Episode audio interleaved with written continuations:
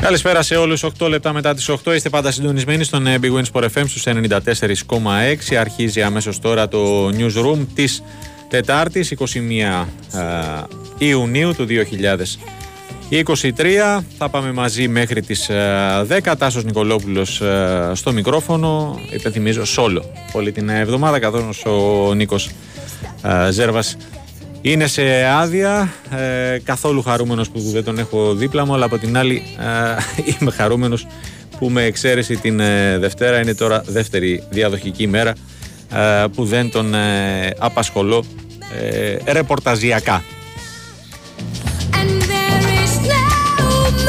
Τάκης Βουλής και σήμερα στην ε, ρύθμιση του ήχου και τις μουσικές επιλογές ε, ενώ στην οργάνωση της παραγωγής ε, αχώριστο δίδυμο Βαλεντίνα Νικολακοπούλου και Μαριάννα Καραδίμα.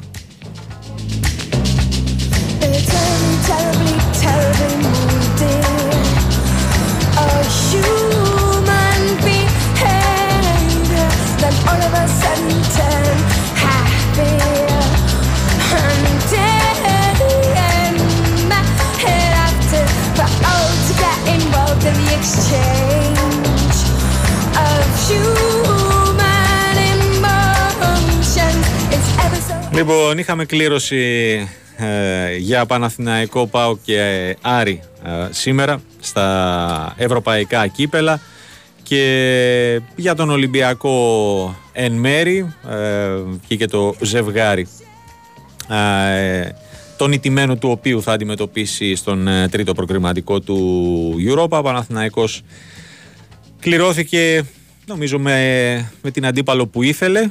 Μένει να αποδείξει και στο χορτάρι ότι είναι α, καλύτερος α, και ότι μπορεί να ξεπεράσει το εμπόδιο της ε, Δνύπρο. ε, Γκένκ Σερβέτ είναι το άλλο ζευγάρι. Ο Πάοκ ε, με μια παλιά γνώριμη, την Μπεϊτάρ Ιερουσαλήμ από το Ισραήλ. Εγώ δεν μπορώ να τη χαρακτηρίσω για την καλύτερη δυνατή α, κλήρωση. Α, την ε, κυπελούχο της, ε, του Ισραήλ.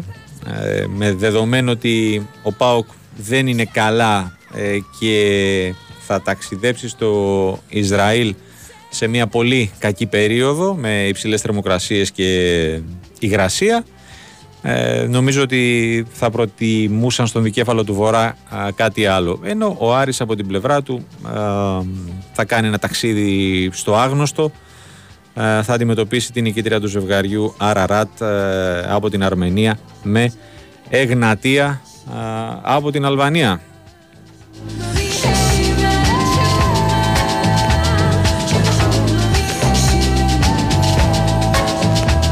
Έχουν προκύψει και διάφορα μεταγραφικά σενάρια, έχουν και αρκετά ονοματάκια ε, για πολλές ομάδες κατά τη διάρκεια της ε, ημέρας.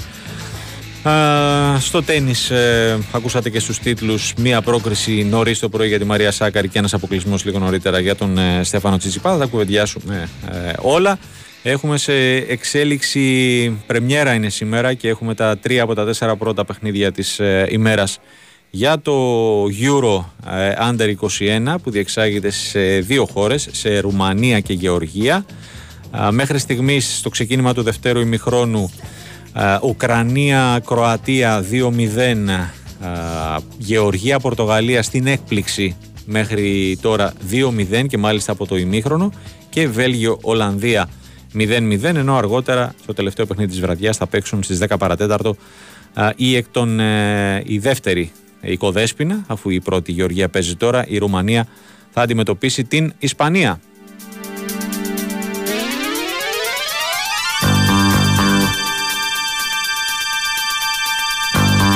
Λοιπόν, πάμε να ξεκινήσουμε ε, μετά των κληρώσεων ε, που έγιναν ε, νωρίς ε, το μεσημέρι. Γιώργος Τσανάκας για να σκιαγραφίσουμε λίγο τις τρεις αντιπάλους των μάλλον δύο σίγουρες και ε, το ζευγάρι από το οποίο θα προκύψει ο αντίπαλος του Άρη. Γιώργο καλησπέρα. Γεια σου Τάσο, 2 συν 2 έτσι. Έτσι, 2 συν 2 και... συν 2 του Ολυμπιακού. Συν 2 του Ολυμπιακού, ναι, ναι, ναι. Κάπως έτσι. Που προς το παρόν είναι λίγο πιο αργά. Μμμ. Αλλά OK, okay, ε, ναι. είναι και αυτή.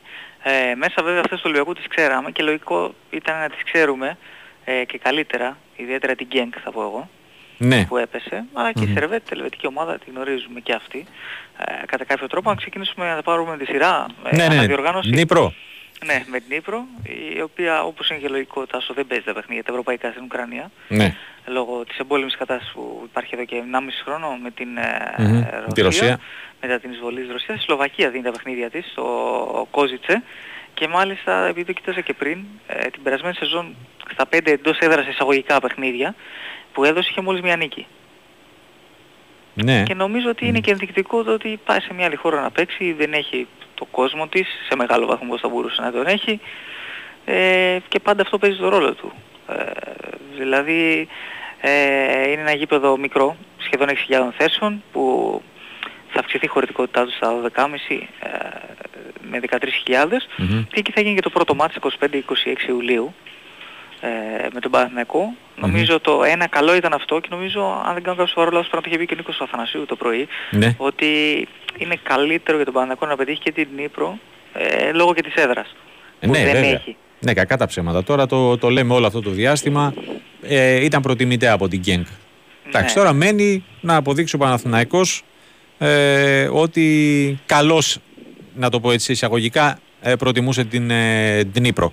Έτσι ακριβώς. Ε, με τον προπονητή της κιόλας, τον Αλεξάνδρ Κούτσερ, να κάνει κάποιες ε, δηλώσεις και να χρήζει φαβορή τον Παναθηναϊκό, να μιλάει για τον κόσμο του ε, και τον ρωτήσανε ε, για τον ε, Μπερνάρ, για τον Βέρμπιτς που είναι γνωστή παίκτες στην Ουκρανία.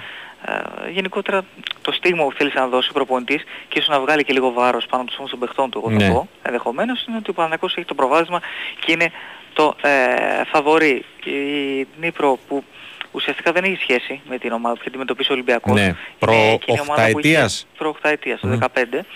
στην ίδια σεζόν εκείνη είχε διαλυθεί η Νύπρο μετά το, Ναι. το φινάλ της σεζόν λόγω οικονομικών προβλημάτων και είχε απο- απορροφηθεί ουσιαστικά από την Νύπρο 1. Ναι, όπως, Παύλα ε, 1. Μμμ, Παύλα ναι. 1, ναι, όπως ε, γράφεται κιόλας αυτή η ομάδα. η Ε, ας το Ουκρανική. πούμε έτσι είναι η εξέλιξη ας το, κατά κάποιο τρόπο Ναι, της ναι, ε, ομάδας. Και εντάξει, όταν μια ομάδα ε, καταφέρνει μέχρι, σχεδόν μέχρι το τέλος να χτυπήσει το πρωτάθλημα με αντίπαλο Ζαχτάρ Ντόνετσκ, Ναι, ναι. κάτι καλά κάνει. Μπράβο, ναι, σωστά. Κάτι καλά κάνει. Μμμ. Έναν, Και ε, αυτό νομίζω επισήμανε και ο Ιβάν Γιωβάνοβιτς στις δηλώσεις του. Έτσι ακριβώς. Ε, έχει ένα προπονητή που ήταν το περασμένο καλοκαίρι, ο οποίος είδαμε μέσα σε μια σεζόν πώς μεταμόρφωσε μια ομάδα και την έκανε παραλίγο πρωταθλήτρια. Δεύτερα αθλήτρια θα πω εγώ, που δεν το λες καθόλου λίγο, για μια ομάδα που έχει ιστορία 8 ετών.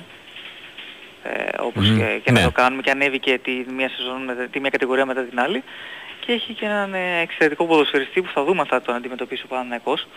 Ε, τον Αρτέμ Ντόβικ, τον 25χρονο striker, Μμμ. ο οποίος φέτος Στάσο είχε σε 38 μάτς, ε, σε 39 μάτς, 29 γκολ και 8 assists όλες Ναι. τις οργανώσεις, δεν το λες λίγο. Ναι, Ε, τα λες καλά αλήθεια. νούμερα, ναι. Ε, Καλά, με νούμερα μεταγραφής. ναι, έτσι, σωστά. Ε, νούμερα ε, Α, μεταγραφής. γι' αυτό λες ότι α, για το κατά πόσο θα τον ε, βρει μπροστά του Παναθηναϊκός. Ναι, και γράφεται γενικότερα στο social media, κυρίως στο Twitter, ότι υπάρχουν αρκετές ομάδες που τον παρακολουθούν.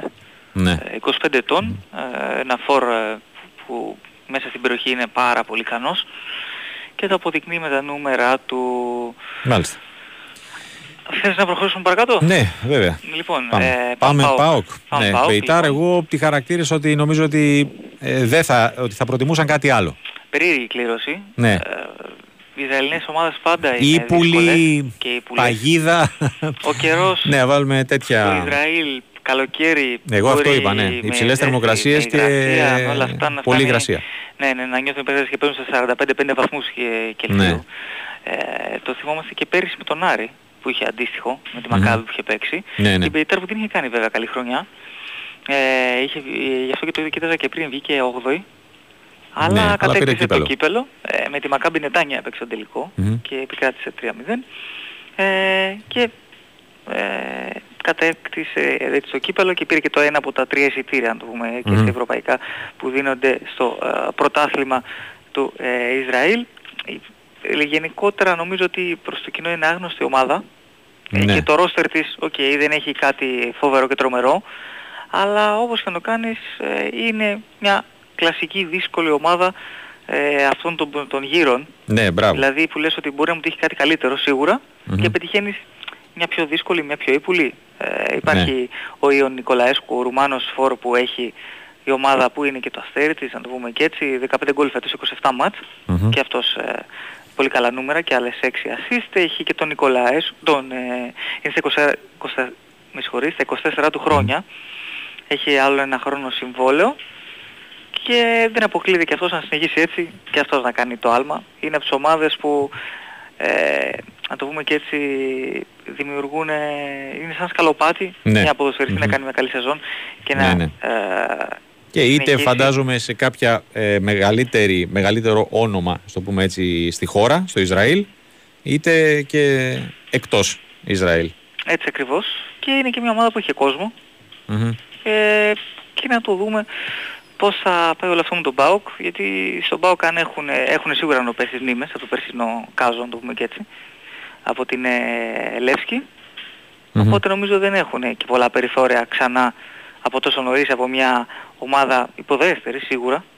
Ε, να φύγουν, να αποχαιρετήσουν τη διοργάνωση από τόσο νωρίς, τις ευρωπαϊκές διοργανώσεις από τόσο νωρίς. Πάμε και Ε, στον Άρη. Και στον Άρη, ε, διπλό Ταξίδι ταμπλό στο εδώ. άγνωστο, θα πω εγώ. Ε, Έτσι ακριβώς. Ε, Εγνάτια και Αραράτ. Νομίζω ότι θα προτιμούσε σίγουρα την Εγνάτια. ε, Μπράβο. Ε, επειδή είναι και πιο κοντά, έτσι. Μμμ. Μιλάμε ότι Ναι. θα πάει σε μια πόλη στην ε, Ρογκοζίνα της Αλβανίας. Ναι, η άλλα οποία Αλβανία τώρα, άλλα Όση Αρμενία. ώρα και να είναι δεν θα είναι Ναι. τόσο μακρινό ταξί και τόσο πολλές χιλιάδες χιλιόμετρα Μμμ. μέχρι την Αρμενία. Ναι. Ε, όπου έχει ένα παλιό μας γνώριμο, η Αραράτ, τον Καζαριάν. Α, ναι. Ε, ναι. Και γενικότερα ε, δεν έχει παίχτες, ε, να πούμε και έτσι που να τους γνωρίζει ο κόσμος. Αλλά υπάρχουν ε, ορισμένοι ε, που είναι κυρίως από το εξω... εκτός Ευρώπης, δύο Κολομβιανοί, ο Στόπερο Πέρες και ο Μέσο Λίμα, Μμμ. ε, οι οποίοι ξεχωρίζουν, ε, να το πούμε και έτσι. Και όπως ε, και να το κάνουμε, η Αραράτ είναι από ένα πρωτάθλημα που μπορεί να μην είναι κάτι το σπουδαίο αυτό της Αρμενίας, Ναι. αλλά νομίζω έρχεται λίγο να δέσει με εκείνη την κουβέντα που κάναμε προχθές στα σώμα στις εθνικές ομάδες και την Αρμενία ότι είναι μια χώρα από αυτές που τα τελευταία χρόνια ανεβαίνει. Ναι, μπράβο. Οπότε όλο αυτό προφανώς μπορεί να επηρεάζει και τις ομάδες. Μμμ. Οκ, ε, τρίτη τερμάτισε στο πρωτάθλημα Αρμενίας, δεν είναι κανένα φόβητρο. η Καλά, Αραράτ. ναι, οκ, προφανώς, αλλά ε, και από άλλες ομάδες ε, αντίστοιχου βεληνικούς ε, που δεν ήταν φόβητρα την έχει πατήσει ο Άρης. Κόλλος Κοβαλίφκα, το Μπράβο. πιο Ναι. τρανό παράδειγμα. Άλλη Μπράβο. μια ομάδα που δεν ξέραμε. το θέμα είναι τίποτα. το, το πάθημα να έγινε ε, μάθημα Έτσι για τους ακριβώς. ε, κίτρινους. Και ε, νομίζω ε, αυτό σκέφτονται και εκείνοι, γιατί κάπου διάβασα ότι μάθαν την κλήρωση στο δρόμο, στο ταξίδι προς την ε, Χάιφα για το σημερινό φιλικό και ότι η- το πρώτο, ας το πούμε έτσι, το γενικό σχόλιο είναι ότι ε, οι προκρίσεις κρίνονται στο χορτάρι. Σωστά, Κάπως με έτσι. όσα έχουμε δει. Δεν, είμαστε, δεν μπορούμε να είμαστε και άπλες πλέον με αυτά που έχουμε ζήσει. Μπράβο, στην ναι, Ελλάδα. δε, δε, σε καμία περίπτωση εγώ το έχω, το έχω πει και το έχω ξαναπεί ότι οι ελληνικές ομάδες δεν μπορούν ε, να αισθάνονται φαβοροί και να κοιτάνε αφιψηλού τις ε, καλοκαιρινές κληρώσεις. Έτσι ακριβώς. Όποιος και αν είναι ο αντίπαλος. Όποιος και αν Ε, είναι. και η Εγνάτη από την άλλη μεριά, η αλβανική ομάδα που λέγαμε, τρίτη στο πρωτάθλημα, πήρε το κύπελο. Ε, είναι μια ομάδα ε, που ουσιαστικά επέστρεψε πριν από δύο χρόνια στην πρώτη κατηγορία. Μμμ. Ε, έχει διάφορες ενδιαφέρουσες ιστορίες που ε, η ομάδα ουσιαστικά έχει ονομαστεί έτσι τάσο για να καταλάβεις Μμμ. από τον ε, δρόμο που υπήρχε παλιά που ένωνε την ε, Ρώμη με την Κωνσταντινούπολη. Ε, ναι, εντάξει. Ναι, ναι, ναι, και πέρναγε από εκεί και κάπως έτσι. Εγνατίας, ε, ναι. ναι, Εγνατία οδός. πραγματικά. Ε, ε, μια ομάδα που δεν έχει καμιά φοβερή και τρομερή ε, ιστορία. 89 χρόνια ιστορίας βέβαια, Μμμ. αλλά ενώ ξέρεις δεν είναι καμία ομάδα με πλούσιο παλμαρέ Ναι, και καλά. γεμάτη τίτλους και όλα αυτά. Ούτε αυτή την ξέρουμε, προφανώς. Ναι.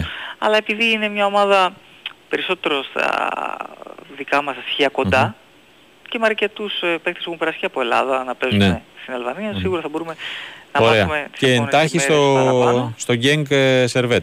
Εντάξει, η Γκένκ ε, την ξέρουμε, Μμμ. αν μη τι άλλο, πάρα πάρα πολύ ε, Νομίζω ικανή. και ο Ολυμπιακός θα, ε, πρέπει να, θα πρέπει να ελπίζει, μάλλον θα, όχι να ελπίζει, να εύχεται να κάνει το καθήκον της η Γκένκ που είναι το φαβορή στα, στο, στην, στις αναμετρήσεις με τη Σερβέτ και να πάει στο, στη Σερβέτ.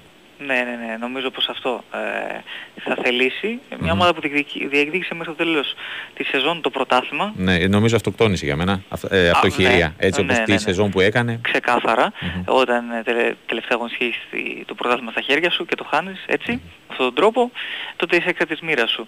Μμμ. Είναι οι βελικές ομάδες πάντα επικίνδυνες, αλλά είναι και ομάδες που ε, με, νομίζω ποιοτικότερες από τις δικές μας πολλές φορές, Ναι. με πιο ακριβά ρόστερ, με πολύ ταλέντο, με πολύ τρέξιμο, Μμμ. αλλά και κακές αμυντικές επιδόσεις και λίγο αφέλεια. Ναι. Αλλά δεν είναι ότι λες κληρώθηκα με την Γκένk θα την περάσω. Όχι, σε καμία Και περίπτωση. αυτή την άλλη μεριά πολύ πιο βατό ε, Ναι. το έργο με, Με Σερβέτ. ε, με Σερβέτ. Ε, έδωσε μάχη για τη δεύτερη θέση του ελβετικού πρωταθλήματος. Ο η Young Boys το είχε πάρει και σχετικά εύκολα. Ε, πάλεψε μέχρι την τελευταία αγωνιστική για να τραυματίσει εκεί. Ένα βαθμό πάνω από την τρίτη Λουγκάνο. Ε, Ε, χωρίς κάτι το φοβερό και τρομερό στο ρόστερ της. Ναι. Αλλά και το ελβετικό πρωτάθλημα δεν είναι του πεταματού, αν μη τι άλλο. Δηλαδή δεν μπορούμε να λέμε Ναι, ότι το ελληνικό όχι. είναι και κλάση ανώτερο από το ελβετικό, σε καμία περίπτωση. Ε, και Όποιος θέλει ας το πει. νομίζω Ότι είναι μια α, σοβαρή ομάδα, αλλά έχουμε ξαναδεί ότι με Ελβετούς, ε, με Πολωνούς και με διάφορες τέτοιες χώρες ε, Τα μάτια μας 14 θα πω εγώ. τα μάτια μας 14, αλλά είναι και ομάδες που είναι στα μέτρα μας και αν μη τι άλλο Ναι. μπορούμε να τις ε, περάσουμε. Ωραία. Γιώργος, σε ευχαριστώ πολύ. Να σε καλά Τασό. Να είσαι καλά, καλή συνέχεια και γρήγορα γρήγορα γιατί ξέρω ότι πιέζεται χρονικά στον Τάσο Νικολογιάννη για τα τελευταία νέα του Παναθηναϊκού. Χαίρετε. Γεια σου Τάσο. Τι κάνεις; Καλά, μια χαρά. Λοιπόν, εντάξει, για την κλήρωση να πούμε, καταρχάς να πούμε σε μισή ώρα παρουσιάζεται, Η φανέλα. δεν ξέρω αν θα αρχίσει σε μισή ώρα η Φανέλα, διότι έχει μια τρομερή κίνηση. Ναι Είναι όλοι οι γιατί, δρόμοι κλειστοί. ναι, γιατί νομίζω έχει Δεν το έχω συγκέντρωση. ξαναδεί εγώ αυτό το πράγμα. Εντάξει, κανονικά 9 είναι να αρχίσει, θα δούμε τι ώρα θα αρχίσει. Ναι, Πάντως νομίζω είναι έχει όλα συγκέντρωση στο κινητοποιημένα. Σύνταγμα προεκλογική. Ναι, ναι, ναι. Τάσο. Ναι. ναι. Τέλος πάντων, ο Παναγικός ε, κληρώθηκε με την Τνίπρο, ο Ιβάν Γιωβάνοβιτς έκανε κάποιες δηλώσεις και είπε ότι ε, θα είναι ένα μάτσο μεταξύ δύο ισορροπημένων ομάδων. Δεν μπορούμε να πούμε ποτέ εύκολη μια κλήρωση α, σε ευρωπαϊκά παιχνίδια που γίνεται το καλοκαίρι. Ότι την Τνίπρο όπως και ο Παναγικός διεκδίκησε το πρωτάθλημα μέχρι το τέλος και αυτό κάτι σημαίνει Μμμ. ε, και ότι θα κάνει το όσο δυνατόν καλύτερο για να παρουσιαστεί η ομάδα έτοιμη σε αυτά τα δύο παιχνίδια. Αυτό είναι και το σκεπτικό που αντιμετωπίζει στο Παναγενικό την, την Δνήπρο. Φυσικά ε, σε σχέση με την Γκένγκ είναι μια ομάδα ε, όχι σαν την Γκένγκ, Ναι. ε, όχι με τη, δυναμικότητα, με τη δυναμικότητα της Γκένγκ, αλλά από την άλλη μια ομάδα η οποία τα τελευταία χρόνια παίζει στους ομίλους, πέρσι έπαιξε στους ευρωπαϊκούς ομίλους, ο Παναγενικός δεν το έχει καταφέρει αυτό. Πα- Τώρα προσπαθεί να επανέλθει στην Ευρώπη και να κάνει ε, και πάλι ε, αισθητή την παρουσία του. Φυσικά είναι ευνοϊκό για τον Παναγενικό ότι θα παίξει ε, στο Κόζιτσε. Σε ουδέτερο, Ε, κατά κάποιο Στο τρόπο. δεύτερο γήπεδο, το πρώτο παιχνίδι, ναι. Ε, είναι ένα, ένα, ένα γήπεδο 5.500 θέσεων που νομίζω θα έχει περισσότερους Παναναϊκούς παρά φίλους της ε, Δνήπρο. που είναι Ήδη, και δύσκολο να ή- παραχθεί. ήδη ε, από τα πρώτα μηνύματα που ήρθαν, η ερώτηση είναι πότε βγαίνουν εισιτήρια για το μάτι στη Σλοβακίας. ναι, ναι, το καταλαβαίνω, το καταλαβαίνω και θα έχει Αλλά πολύ εντάξει, κόσμο φαντάζομαι και είναι από εδώ. νωρίς ακόμα Κάποιες για να... χειροχώρες, ναι. Θα γεμίσει από φίλους του Παναθηναϊκού και η Ρεβάνς θα γίνει στη λεωφόρο. Εντάξει, είναι ένα, Τάσο, δεν μια έχουμε κλήρωση. κάποια, κάποια ενημέρωση σχετικά με την ημερομηνία; Τώρα το βράδυ θα το ξέρουμε Α, αυτό. ωραία, Θα βγουν οκ. στη λίγη ώρα θα ξέρουμε. Μμμ, οκ. Η 25-26 το πρώτο παιχνίδι, η πρώτη 2 Αυγούστου στη Ρεβάνς. Εντάξει, είναι μια ομάδα η οποία, επειδή την έχω δει, είναι μια ομάδα που στηρίζεται πολύ στο σύνολό της. Το μεγάλο της αστέρι είναι επιθετικός της που έβαλε 24 γκολ πέσει στο πρωτάθλημα. Ε, αλλά επιθετικά δεν έχει αυτό το απρόβλεπτο. Είναι όμως μια πολύ καλή ανασταλτικά ομάδα. Δηλαδή δεν είναι μια ομάδα που της κάνει τις εύκολα φάσεις. Ο Παναγικός θα πρέπει να είναι πολύ σοβαρός. Θα πρέπει να, να κάνει δύο πάρα πολύ καλές εμφανίσεις για να μπορέσει να, να περάσει το εμπόδιο της Δνήπρο και αν αυτό συμβεί να εξασφαλίσει οριστικά τη συμμετοχή τους στους ομίλους του Europa League. Το λέω αυτό κάποιοι παραξενεύονται να το ξαναπούμε πει βέβαια πολλές φορές αλλά Ε, Euro Όμως- Conference. Europa, Europa. Ο ομίλος Europa League πάει Παναγικός κατευθείαν. Υπάρχει, ε, ε, λόγω ότι η Ελλάδα έχει τερματίσει 15η θέση, ο δευτεραθλητής ε, των, ε, ε, της Ελλάδας ε, στη, φέτος, εφόσον περάσει από τον δεύτερο προγραμματικό του Champions League, εξασφαλίζει τη συμμετοχή του ομίλου του Europa League και συνέχεια παίζει με στόχο να πετύχει ε, κάτι το οποίο φαίνεται πάρα πολύ δύσκολο, της, ε, την ε, συμμετοχή στους ομίλους του Champions League. Γι' αυτό λέω ότι η πρόκληση της Dnipro θα είναι μια πολύ σημαντική στιγμή, διότι θα εξασφαλίσει την ε, παρουσία του Παναγικού σε ομίλους και του Europa League μάλιστα Ναι. ε, και θα μπορέσει ο Παναγικός μετά με την άνεσή του και χωρίς την πίεση διότι δεν θα είναι φαβορής σε κανένα παιχνίδι, θα αντιμετωπίσει ομάδες όπως η Μασέγια, η Τχόβεν, η Ρέτζες, η Μπράγκα είναι η υποψήφια επόμενη αντίπαλη εάν περάσει από την Τρίπρο να, να πάει μέχρι τους ομίλους. Αλλιώς θα παίξει ομίλους του Europa League ε, και θα μπορέσει μέσω του Europa League να, να διακριθεί. Να πούμε ότι το πρωί ε, ήρθε ο Μπερνάρ, ε, θα απολογηθεί, θα τιμωρηθεί με πρόστιμο, υπολογίζεται κανονικά προπονείται και φυσικά θα ακολουθήσει την ομάδα στην Αυστρία και υπολογίζεται από τον Γιωβάνοβιτς. Ε, πρωινή προπόνηση και σήμερα, το απόγευμα δεν είχε λόγο της εκδήλωσης. Ε, αυτά. Τι άλλο και αυτό που είπες ε, λίγο νωρίτερα στους φουνταριστούς για τον Τζούριτσιτς, το τελευταίο. Ο τελευταία Τζούρισης, ναι, ο εξέλιξη. Τζούρισης έμεινε, έμεινε ελεύθερος και τυπικά από της Σαμπτόρια. Μμμ. Νομίζω το μόνο που απομένει τώρα είναι να μάθουμε τις ανακοινώσεις από πλευράς του Παναθηναϊκός. Δεν έχει μείνει κάτι άλλο. Ναι.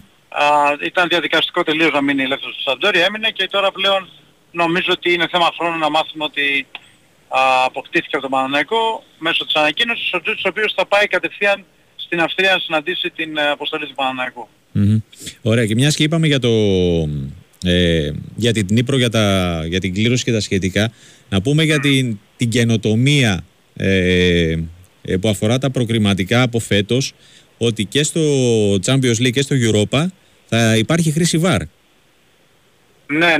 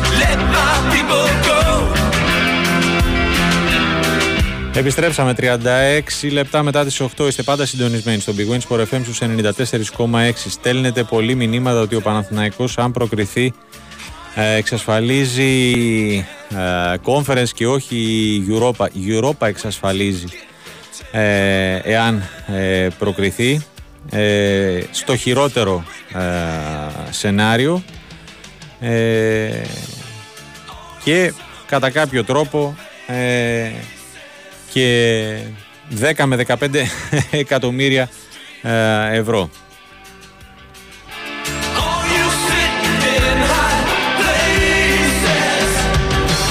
Αν αποκλειστεί λοιπόν, δεν, δεν οδηγείται σε, κατά κάποιο τρόπο σε τέταρτο προκριματικό του Europa, αλλά κατευθείαν στους ε, ε, ομίλους. Αν ε, ε, προκριθεί, ε, συνεχίζει την, ε, στο δρόμο για τους ε, χρυσοφόρους ομίλους της ε, διοργάνωσης. Το μάτι της Πορτογαλίας λέει με την Γεωργία γίνεται στην Τυφλίδα οπότε δεν είναι έκπληξη. Ε, εντάξει, είναι οικοδέσποινα η Γεωργία, αλλά μιλάμε για, την, για δυναμικότητα, από άποψη δυναμικότητας των ε, δύο ομάδων. Ε, σίγουρα ξεκινώντας η διοργάνωση δεν νομίζω ότι η Γεωργία ε, μπαίνει ε, έστω και ως οικοδέσποινα ε, με στόχο να, να κάνει πορεία.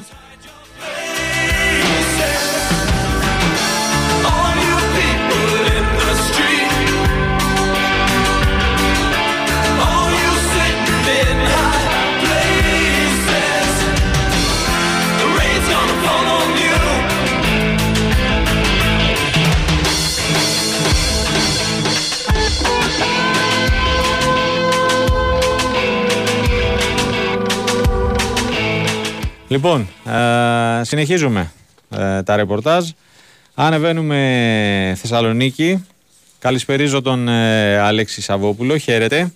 Γεια σου, γεια σου, Τάσο, καλησπέρα. Ε, από πού να ξεκινήσουμε; Με τα γραφικά βλέπω διάφορα. Είναι το τελευταίο όνομα ε, Κάρλος Μόρα. Βλέπω για Πίρσμαν. Κοίτα να δεις, τώρα υπάρχει για ένα μεταγραφικά- φιλικό. Υπάρχει Ναι, μια μεταγραφικά κλήρωση. Να ξεκινήσουμε, να ξεκινήσουμε λίγο από, την, ε, από τα μεταγραφικά, Ωραία. καθώς ε, ε, ο Ρόμπερτ Παλίκουτς έμεινε στη Θεσσαλονίκη προκειμένου να ολοκληρώσει αυτές τις ε, ε, προσθήκες που είναι να γίνουν στο ρόστερ ακόμη και του Φατόρε που ήρθε αργά το βράδυ στη Θεσσαλονίκη και δεν πρόλαβες φυσικά να ταξιδέψει. Έμεινε για το διαδικαστικό εδώ, καθώς και για όλες τις άλλες ανοιχτές υποθέσεις που υπάρχουν. Ο Άρης θα κλείσει άλλους τρεις-τέσσερις παίκτες τουλάχιστον μέχρι το τέλος του μήνα. Πιθανολογώ ότι ο ένας θα είναι αμυντικός μέσος, ο άλλος θα είναι winger. 100% γιατί εκεί υπάρχει κενό, ίσως και κάποιος φόρ και ένας κεντρικός αμυντικός, αφού ο Εγκουλού θα, θα αποχωρήσει. Επομένως έπρεπε να μείνει εδώ για να διευθετήσει όλα αυτά τα ζητήματα. Εκτός από τις προσθήκες υπάρχει η ανοιχτή υπόθεση του Ματέου Γκαρσία, ο οποίος είναι σχεδόν βέβαιο, εγώ θα πω 99,9% ότι θα μετακινηθεί στην Άτα. Θα ρυθμίζονται κάποιες ε, τελευταίες λεπτομέρειες που έχουν να κάνουν τόσο με την ε, μεταγραφή όσο και με κάποια ε, ε, οφειλόμενα που ε, έχει να παίρνει από, το, από τον Άρη. Πρέπει να ρυθμιστούν και αυτά όπως καταλαβαίνεις μέχρι να μπει η τελευταία ε, η τελική υπογραφή. Όπως επίσης υπάρχει και αυτή η- η πρόταση της Χρόνιγκεν για τον ε, Πίρσμαν, ο οποίος είναι γνωστός στους Ολλανδούς. Έχει Ισχύει παίξει- δηλαδή. Υφίσταται. Ισχύει, Υπάρχει. Βέβαια τα χρήματα δεν είναι πάρα πολύ καλά. Είναι 50-50 θα σου έλεγα οι πιθανότητες. Ναι. Αυτή τη στιγμή είναι μια ανοιχτή διαπραγμάτευση. Θύμισε μου λίγο, Δεν- Πίρσμαν μέχρι πότε έχει συμβόλαιο; Έχει συμβόλαιο άλλα δύο χρόνια. Α. Στην Ολλανδία το ξέρουν γιατί έπαιξε στην Καμπούρ και στην Ντόντρεκτ ε, στο παρελθόν. Είναι, έχει ένα όνομα δηλαδή. ε, και Όντως. δεν τους είναι άγνωστος ε, εντελώς.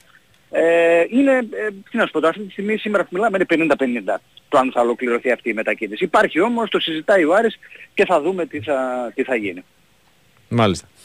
Λοιπόν, ε, Φατόρε ήρθε; Τώρα θα υπογράψει, θα υπογράψει τώρα δεν ξέρω σήμερα θα προλάβει γιατί Α. τώρα λείπει και η αποστολή για το, στο Ισραήλ. Ε, εδώ είναι από χθες το βράδυ.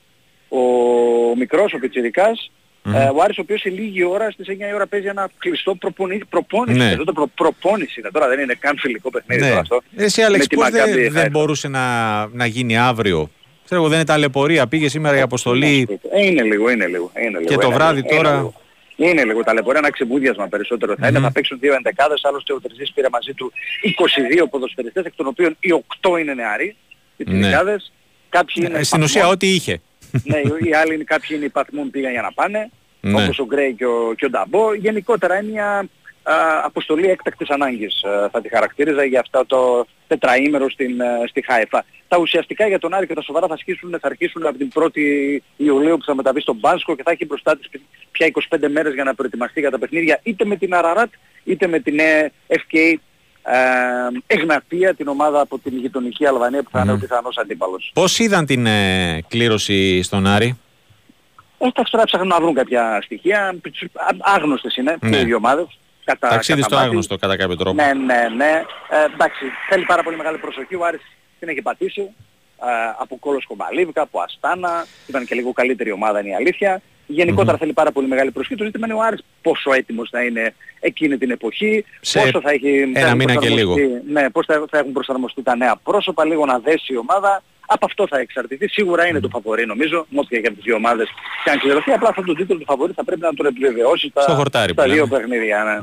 Ναι. Ναι, και αυτό που είπες, ο Άρης έχει, ε, έχει πάθει. Το θέμα Ναι, είναι ναι. να, να έχει μάθει. Ε, Ε, θα γίνει και το scouting προφανώς. Καλά, και ναι. Θα δούμε, ναι. μμμ, και τις δύο και ανάλογα φαντάζομαι, ε, πώς το λένε, θα υπάρξει ενδεχομένως και ταξίδι στα, για να δουν από κοντά. Ε, σίγουρα, σίγουρα. Ειδικά στην γειτονική Αλβανία νομίζω ότι θα γίνει ένα ταξίδι. Ε, το όνομα του Μόρα σου προκύπτει εσένα; Όχι, Όχι ακόμα. όχι. Νομίζω άλλος, άλλος είναι ο Winger. Αυτό Ναι. ξέρω, ότι άρχισε άλλη κατεύθυνση κινητού Άρης. Μμμ. Μάλιστα. Ωραία. Αλέξη μου, σε ευχαριστώ πολύ. Να σε καλά Τάσο. Να σε καλά κι εσύ. Ε, λοιπόν, για... Ρωτάτε ερώτηση για τον ε, Νικολακόπουλο για ποιον Λουίς Σουάρες ενδιαφέρεται ο Ολυμπιακός λέει για τον Καρχαρία αυτός δεν σταματάει όχι, όχι δεν, δεν είναι για αυτόν ένας ε, Κολομβιανός ε, νομίζω 31 είναι Κολομβιανός επιθετικός της Μαρσέη ο οποίος νομίζω στο δεύτερο μισό της ε, σεζόν ε, έπαιξε στην ε, Αλμερία ε, ζητάτε το, να, το, Ζε- τον, ε, τον Νίκο να, να βγει το Ζέρβα. Δεν έχει κάτι ιδιαίτερο από το ρεπορτάζ του, του Ολυμπιακού για να, για να βγει ο Νίκος σήμερα. Ούτε ο, ο Γιώργος Πετρίδης θα βγει από ρεπορτάζ ε, μπάσκετ ε, Παναθηναϊκού. Ε, υπάρχουν ε, μέρες, τώρα ρωτάει και ένας φίλος ποιο είναι το πλάνο για το, για το ΣΕΦ. Υπάρχουν μέρες να τα, να τα κουβεντιάσουμε ε, αργότερα. Ε, λέει ένας φίλος ε, αν έχουμε ρωτήσει κάποιον ειδικό ή επειδή το είπε ο Τάσος για το τέτοιο. Επιμένετε για, να, ε, για αυτό που είπε ο Τάσος ότι ο Παναθηναϊκός αν προκριθεί ε, εξασφαλίζει ε, την παρουσία του σε όμιλο του Europa League. Δεν είναι το είπε ο Τάσος, αυτό ισχύει ε, για τους ε, μη πρωταθλητές. Ε, αν ε, ε, προκριθούν από τον δεύτερο στον τρίτο προκριματικό γύρο αυτόματα ε, και αποκλειστούν εκεί ε, αυτόματα πάνε στους ομίλους του Europa League. Δεν δίνουν ε, στην ουσία play-off. Δεν παίζουν στα play-off του Europa για να μπουν στους ομίλους. Αυτόματα ε, θα έχουν παρουσία στους ομίλους και όπως σας είπα θα εξασφαλίσει εκτός από την παρουσία τους στους ομίλους και ένα ποσό της τάξης των ε, 10 με 15 εκατομμυρίων ε, ευρώ. Αυτά.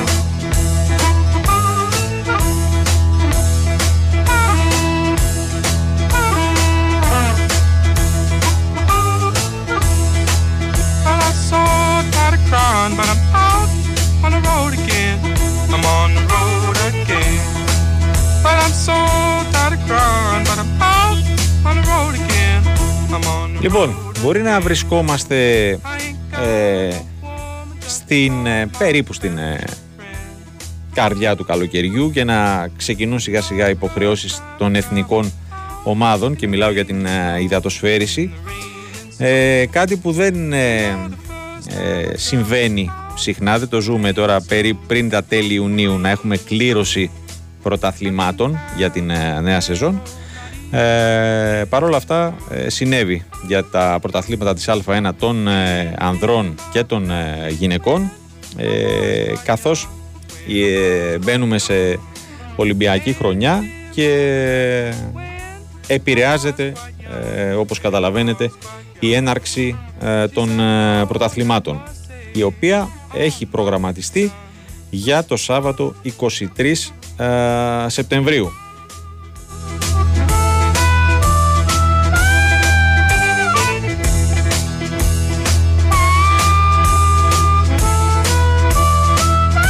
Τρεις μήνες λοιπόν πριν την ε, πρεμιέρα των ε, δύο πρωταθλημάτων έγινε η κλήρωση. Τα δύο πρωταθλήματα τα οποία θα έχουν μια πολύ μεγάλη διακοπή, μια τρίμηνη διακοπή μεταξύ Δεκεμβρίου και Μαρτίου. Καθώς υπάρχει το Πανευρωπαϊκό Πρωτάθλημα τον Ιανουάριο του 24 στο Τελ Αβίβ και το Παγκόσμιο Πρωτάθλημα στην ε, Ντόχα. Και όπως τόνισε στο περιθώριο της κλήρωσης ο πρόεδρος της ε, Κολυμπητικής ε, Ομοσπονδίας, ο Κυριάκος Γιαννόπουλος, εξετάζεται το ενδεχόμενο σε αυτό το διάστημα να υπάρξει μια άλλη διοργάνωση, ούτως ώστε να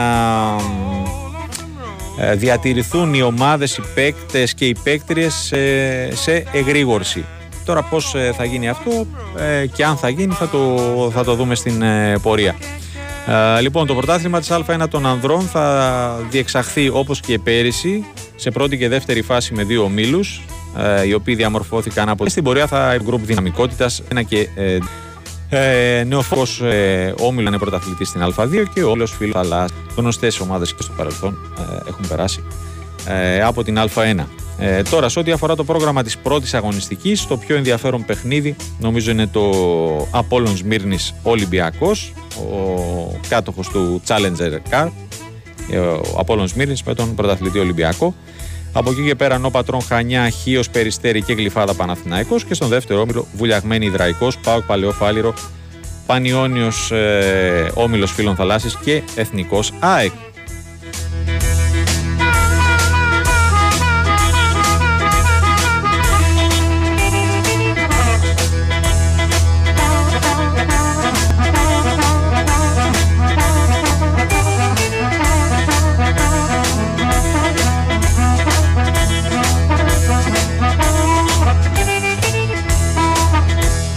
Σε ό,τι αφορά τις ε, γυναίκες ε, και εδώ δεν έχουμε ε, κάποια αλλαγή σε ό,τι έχει να κάνει με τον τρόπο διεξαγωγής. Ε, δηλαδή θα παίξουν ε, οι ομάδες ε, σε δύο γύρους 11 αγωνιστικές ο καθένας ε, εντός και εκτός ε, έδρας. Και μετά θα υπάρξουν τα, τα play-off κλασικά. Νεοφώτης στις ομάδες εδώ είναι ο Ηλυσιακός και ο Ναυτικός Όμιλος Χανίων και το πιο ενδιαφέρον παιχνίδι της πρεμιέρας ε, επαναλαμβάνω στις 23 Σεπτεμβρίου και τα δύο πρωταθλήματα.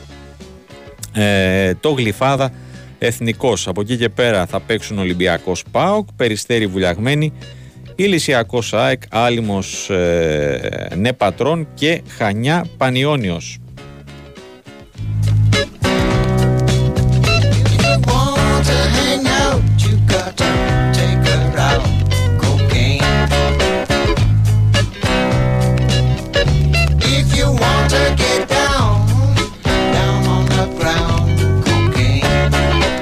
κατά πόσο μπορεί να θεωρηθεί αποτυχία αν δεν περάσει ο ΠΑΟΚ ε, αυτή την ομάδα.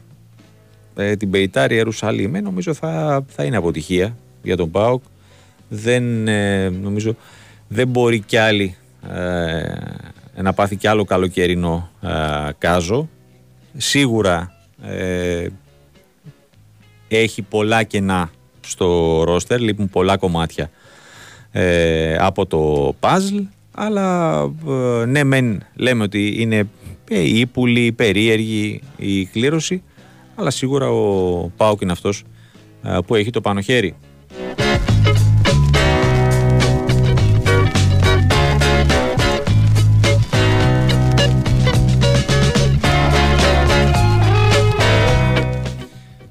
Καλησπέρα κύριε Γιώργο μας. Τι Ε, κάνετε κύριε Τάσο; Τσακύρης. Ευχαριστώ και ε, για την on- παραχώρηση που κάνετε για την ώρα την αλλαγή γιατί Ω, ε, το συζητάς. και μια εκδήλωση Εννοείται, για τα εννοείται. καλά για την εκπομπή. Λοιπόν, Ο φίλος μας ο Σταύρος ρωτάει, μάλλον επισημαίνει. Κατευθείαν, έτσι. Ναι, κατευθείαν. Η ΟΠΑ Παρένα έπρεπε να έχει χωρητικότητα 44.000 θέσεις. Πού θα βρούμε εμείς τα υπόλοιπα στρέμματα. και όχι Εδώ για να πάρουμε 33 αυτά που πήραμε, με έγινε το στα χαμό που YouTube. υπάρχει για τα διαρκείας. Ε, ναι, α- Ναι, ναι, ναι. Η αλήθεια είναι ότι έχει ξεφύγει Ε, λίγο μακάρι. κατάσταση με την καλή έννοια. θα Έχει πάω, πάει- μακάρι και 80 να έχει που λέει ο λόγος να, να είναι ο Άκα. Μα μακάρι, Αλλά- εννοείται, μα, δεν, Ναι. δεν χωράμε. Τι να κάνουμε, Ναι. όλοι δεν χωράμε. Ναι. Είναι λογικό αυτό. Ναι, κάπου κερδίζεις, κάπου χάνεις. Ακριβώς, ακριβώς. Έχει μεγάλη αύξηση παρατηρείται, έχει φτάσει στο... Έφυγε μεγάλη αύξηση 35%. όμως, έτσι. Είναι τεράστια η αύξηση, 35% πολύ μεγάλη. Ναι. Αναμενόμενη και είναι αυτό που σας έλεγα ότι ναι, μεν ε, καταλαβαίνω τον κόσμο, λέγει για τα ακριβά, γιατί δικαιολογημένα είναι πολύ δύσκολο να τις περνάμε. Αλλά υπάρχει πάρα πολύ μεγάλη ζήτηση. Λοιπόν, το καταλαβαίνουμε αυτό, φέρνει και τη διάθεση γίνεται πολύ γρήγορα, οπότε δεν μπορείς να πεις πολλά. Ναι, Μακάρι να μπορέσουν όλοι να έχουν δυνατότητα, ξαναλέω εγώ και φέτος όπως και πέρυσι οι περισσότεροι το καταφέρανε γιατί περισσότερο από μέτρημα του κυπέλου 500.000 κόσμου ήρθαν στην ε, ο Παπαρίνα για Σοφιά. Ε, είναι ένα ρεκόρ ε, 15 ετίας αυτό και βάλε βέβαια γιατί δεν έχουμε τα πιο παλιά στοιχεία.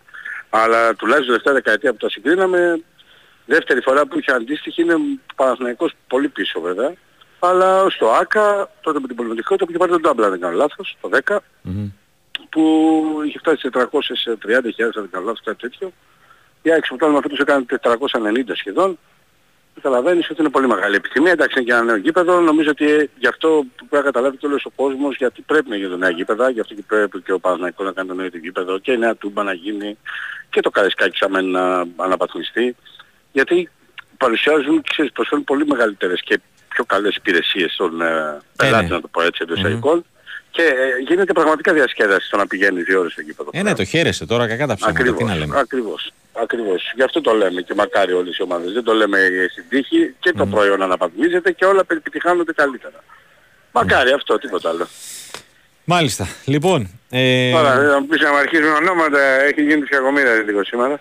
ναι, έχουν, Λοιπόν. ε, έχουν βγει ε, διάφορα. Το τελευταίο που Ναι. βγήκε είναι αυτό του ΜΑΕ. Ναι, ναι. Όχι, δεν προκύπτει κάτι. Όχι, Ε, για την περίπτωση συγκεκριμένη είναι από, την, ε, από ένα tweet βγήκε. ΜΑΕ Δεν μάλλον, προκύπτει συγγνώμη, ότι- όχι ΜΑΕ, ΜΑΕ. Σάμι ναι, ΜΑΕ. ΜΑΕ. Ο Σάμι Μάε δεν προκύπτει ότι απασχολεί την ΑΕΚ. Ε, διαβάζω ότι και δεν μου προκύπτει ότι φεύγει από τη Μίλαν ο άνθρωπος. Ε, θυμίζω ότι έχει συμβόλαιο μέχρι το 2024. Μμμ. Ωστόσο δεν ε, έρχεται και κοντά σε αυτό που σκέφτομαι, σκεφτόμουν και ήξερα από το ρεπορτάζ ότι έψαχνε η ΑΕΚ. Δεν, δεν νομίζω ότι ψάχνει μια δεύτερη περίπτωση, ακόμα και αν αυτή είναι καλύτερη αν θες του Βίντα, σε επίπεδο ηλικίας. Ναι. Ψάχνει κάτι πιο ε, σίγουρα έτοιμο, αλλά και με χρόνια μπροστά του. Εγώ αυτό γνωρίζω από το ρεπορτάζ μου. Ναι. Ε, καταλαβαίνω ότι επειδή έχει προκύψει, ξέρεις στο ρεπορτάζ ότι και ισχύει αυτό, ότι η ΑΕΚ βρίσκεται σε ουσιαστική διαπραγμάτευση για να τελειώσει το θέμα του στόπερ άμεσα, είτε θετικά είτε αρνητικά, του εκλεκτού της τέλος πάντων. Ναι. Ε, προκύπτουν ονόματα, σενάρια, λέγεται ότι έχουν έρθει Αθήνα άλλοι. Αυτά είναι πράγματα τα οποία θα πρέπει να έχουμε λίγο υπομονή. Καταλαβαίνω την επιθυμία του κόσμου να Μμμ. ε, ενημερωθούμε. Θα το μάθουμε την ώρα που πρέπει, θα γίνει όλα γνωστά. Μην έχει άγχος ο κόσμος. Μμμ. Είναι Ε, αλήθεια πάντως ότι βρισκόμαστε σε κρίσιμες ώρες. Είχαμε πει ότι αυτή η εβδομάδα είναι πολύ σημαντική για το θέμα του κεντρικού αμυντικού και ισχύει αυτό έτσι. Ναι. Ε, το όνομα, ένα άλλο όνομα που διάβασα είναι του Diego Reyes. Της Tigres. Όχι, δεν προκύπτει κάτι. Ούτε αυτό. Οκ. Όχι. Δεν έχει γραφτεί το όνομα ή τα Ναι. ονόματα που απασχολούν ουσιαστικά την ΑΕΚ. Σε πρώτο βαθμό εννοώ. Ναι. Αυτά δηλαδή που αυτή τη στιγμή τρέχει και περιμένει αν θες είτε την απάντησή τους είτε τέλος πάντων γίνεται ανοιχτή διαπραγμάτευση για να τα βρουν. Δεν, δεν, έχει, δεν το έχω διαβάσει το όνομα του. Τουλάχιστον Ναι. αυτό μου λέει το δικό μου το ρεπορτάζ. Έτσι. Δεν έχει γραφτεί είτε στο εξωτερικό είτε στην Ελλάδα. Ωραία. Ε, ρωτάει ένας φίλος ποιος θα είναι ο τρίτος τερματοφύλακας φέτος. Κοίταξε ανάλογα. Ε, μπορεί να είναι ο Χατζημανουήλ, μπορεί να είναι κάποιος άλλος από την ΑΕΚ ε, Β. Μπορεί να αποκτηθεί και τερματοφύλακας. Ε, αυτή τη στιγμή, επειδή δεν είναι προτεραιότητα όπως αντιλαμβάνεσαι, με την παρουσία των Αθανασιάδη ε, Στάνκοβιτς, που είναι το 1 και το 2 της ΑΕΚ και ανάλογα ποιος είναι καλύτερα παίζει. Ε, και από την αφετηρία της σεζόν έτσι θα ξεκινήσει. Με ένα μικρό προβάδισμα όπως αντιλαμβανόμαστε στον Αθανασιάδη λόγω της σεζόν που ολοκληρώθηκε. Ε, αυτή τη στιγμή μιλάμε και εφόσον ο Χατζημονή είναι ακόμα στο κλαμπ, δεν έχει το δανεικό σαν ή οτιδήποτε, ο Χατζημονή θα είναι ο τρίτος γιατί πιστεύουμε πάρα πολύ στην ΑΕΚ. Μμμ. Οπότε φαντάζομαι ότι αυτός θα είναι. Ναι. Θα δούμε. Μμμ. Ωραία. Εντάξει. Έχει πορεία αυτό το έργο. Δηλαδή δεν θα, πω, δεν θα απεκλαία. Αν και δεν έχει προκύψει το ρεπορτάζ ότι αυτή τη στιγμή η ΑΕΚ κοιτάει να παραχωρήσει κάπου τον Χατζημανουήλ έστω με τη μορφή δανεισμού. Ναι. Δεν το αποκλείω να το κάνει εγώ προσωπικά για να πάρει παραστάσεις περισσότερες ξέρεις και πιο σημαντικές. Γι' αυτό το λέω. Μμμ. Γιατί είναι ένας έτοιμος ο για μένα και αυτό του λείπει πλέον. Ε, οπότε το δούμε. Μπορεί να είναι και τρίτος. Ναι, ωραία. Ε, τα- ε, τα ονόματα που διάβασα ε, για Πάλμα, περί Πάλμα και του Άρη και Λιβάγια. Κοίταξε, ο- καταρχήν το Μάρκο Λιβάια νομίζω ότι θα είχαμε πολύ εύκολα ενημερώσει ότι προχωράει. Ε, παλιός γνώριμος εννοώ. Ε, δεν, ε, δεν προκύπτει αυτή τη στιγμή ότι η ΑΕΚ κινείται για τον Λιβάγια είτε για τον Πάλμα. Ο Πάλμα ξαναλέω είναι μια περίπτωση που ανάλογα και με τα δεδομένα που θέλουν ε, και στον Άρη είναι που μπορεί να παίξει σαν ε, σενάριο. Κατάλαβες τι εννοώ έτσι. Δηλαδή από ό,τι ξέρω ε, αξίωνε κοντά στα 3 με 5 εκατομμύρια ευρώ Μμμ. ο Άρης. Τώρα δεν ξέρω αν πέσει πολύ τα στάνταρ του γιατί στην ΑΕΚ προτεραιότητα για την απόκτηση ενός ε, ή δύο μάλλον, ανάλογα τι θα γίνει με τον Άμραμπατ, ακρε, ε, ακραίων επιθετικών, είναι να είναι σε μια πολύ σημαντική έτσι, πώς θα το πω, ε, καλή κατάσταση ανταγωνιστική γιατί μπορεί να είναι, θα, όχι θα μπορεί, θα πρέπει να είναι βασική. Να λογίζονται ως βασική τουλάχιστον. Κατάλαβες τι εννοώ. Ναι. Ε, είτε για τον Αντι Κατσίνοβιτς, είτε μιλάμε για τον Αντι ε, Ελίασον. Για παράδειγμα τώρα που ο ε, Παύλο Φερνάντες ε, είχε αυτή την ατυχία δυστυχώς. Οπότε ε, δεν ξέρω, σίγουρα είναι μια καλή περίπτωση ο Πάλμα, ωστόσο είναι μια περίπτωση η οποία πρέπει να δουλευτεί, τον έχουμε δει μόνο στον Άρη και στην Ελλάδα. Ανάλογα τα δεδομένα τα οικονομικά θα, το, θα μπορούσε να, να υπάρξει ουσιαστικό ενδιαφέρον. Αυτή τη στιγμή που μιλάμε πάντως δεν έχει μπει η διαδικασία να μιλήσει για οικονομικά με τον Άρη. Οπότε δεν, δεν μπορούμε να λέμε κάτι για να έτσι. Ε, στο Πεατίνε, στο, στο υποθετικό σενάριο είναι πολύ εικασία ας πούμε. Ναι. Κατάλαβα. Ε, Ε, δεν, δεν, δεν προκύπτει αυτό. Κάπου να έχει γίνει μια κούρση, ας πω να πήρε η ΑΕΚ και είπε αυτό. Ούτε από το ρεπορτάζ του Άρη έχουμε δει κάτι τέτοιο να έχει συμβεί, μμμ. Ναι, ούτε από το όντως. κοινό μαύρο της ΑΕΚ. Ε, και κάτι τελευταίο. Ε, σου προκύπτει περί κρούσης ή έστω ενδιαφέροντος ε, ομάδων του εξωτερικού για Σιμάνσκι; Κοίταξε, από τον περασμένο Φλεβάρι ήταν αρκετές περιπτώσεις ομάδων που είχαν τσεκάρει και το σημάδι και θυμίζω σε μάτι της ΑΕΚ. Σίγουρα δεν έχουν τσεκάρει και με την εθνική. Ε, Κρούσεις, ε, άλλοι θα πάνε πάλι στο μάνατζερ όπως αντιλαμβάνεσαι. Ναι. Γιατί στην ΑΕΚ μέχρι στιγμής να την έχουν ρωτήσει για να πουλήσει τον παίχτη ε, ή να έχει φτάσει να στο πω ακόμα πιο ουσιαστικά ένα έγγραφο που να λέει ότι ενδιαφερόμαστε ποια είναι η τιμή του, δεν έχει. Μμμ. Δεν έχει. Δεν, δεν το αποκλείω να γίνει γιατί είναι και νωρίς το καλοκαίρι. Εμείς βιαζόμαστε Ναι. όλοι οι Έλληνες. Το Ναι, ναι. καταλαβαίνω. Αλλά δεν είναι έτσι για άλλες ομάδες. Ναι. Έτσι. Θα έχει πολύ μεγάλο ε, χρονικό διάστημα το καλοκαίρι για το μεταγραφικά για όλες τις ομάδες. Και, γιατί μιλάμε τώρα και για ομάδες από τη Γερμανία. Αυτό γράφτηκε αν δεν κάνω λάθος. Ε, Νομίζω άρα Ιταλία είναι και πολύ- Γερμανία, ναι. Μπράβο. Νο- Νομίζω ότι είναι νωρίς για αυτές τις ομάδες να πεις ότι ε, Ναι. θα είχαν μπει ήδη στη διαδικασία αυτή. Ναι, σωστά. Θα το δούμε, θα το δούμε. Είναι μια περίπτωση που έχει πάει πάρα πολύ καλά, ξαναλέω. Έχει πάρει θέση βασικού πλέον στην Εθνική Πολωνία, που είναι σημαντικό και αυτό. Ε, όλα μαζί αυτά, ξέρεις, συνθέτουν μια ε, αναζήτηση που μπορεί να κάνει κάποια ομάδα για ένα χαφ. Είναι πολύ καλή περίπτωση.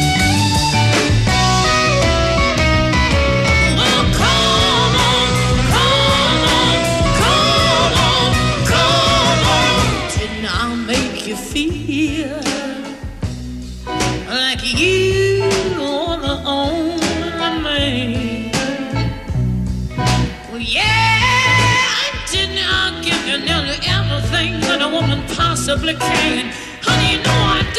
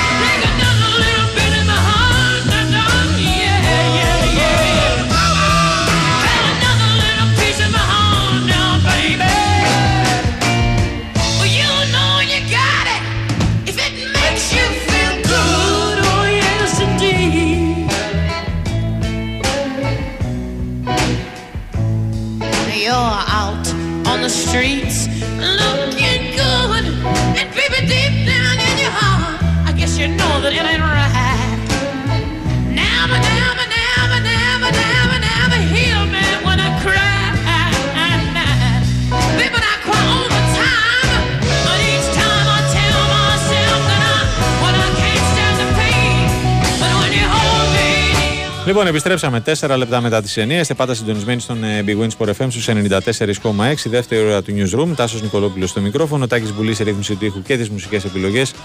Βαλεντίνα Νικολακοπούλου και Μαριάννα Καραδίμα στην οργάνωση της ε, παραγωγής. Είπα νωρίτερα τα τελικά. Στα τρία από τα τέσσερα παιχνίδια της ε, βραδιάς, στην πρεμιέρα του Ευρωπαϊκού Πρωταθλήματος Άντερ 21, τα Γεωργία, Πορτογαλία και Βέλγιο, Ολλανδία 2-0 και 0-0 αντίστοιχα είναι παιχνίδια του πρώτου ε, ομίλου, ενώ το Ουκρανία-Κροατία 2-0 είναι παιχνίδι του δεύτερου ομίλου στις 10 παρατέταρτο. Για αυτόν τον όμιλο παίζουν Ρουμανία, ε, Ισπανία. Αύριο ε, το πρόγραμμα περιλαμβάνει τις αναμετρήσεις Γερμανία, Ισραήλ και Τσεχία, Αγγλία για τον τρίτο όμιλο ε, ο οποίος όπως και ο πρώτος ε, διεξάγεται στην Γεωργία ενώ για τον τέταρτο θα παίξουν ε, Νορβηγία, Ελβετία και Γαλλία, Ιταλία. Ε, αυτός ο όμιλος ε, όπως και ο δεύτερος ε, διεξάγεται στην ε, Ρουμανία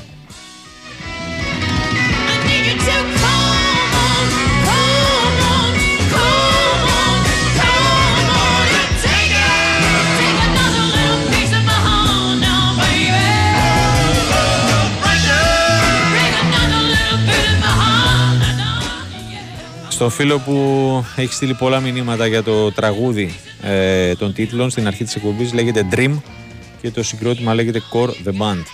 Είναι ελληνικό συγκρότημα από τα Χανιά.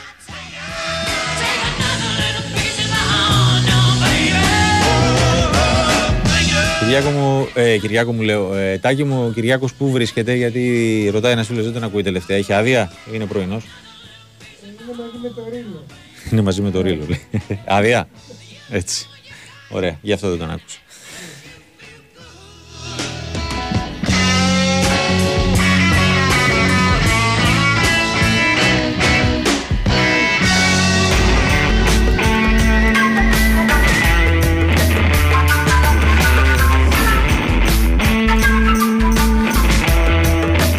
Λοιπόν, πάμε και να πούμε ε, δύο πράγματα παραπάνω για το, για το τένις.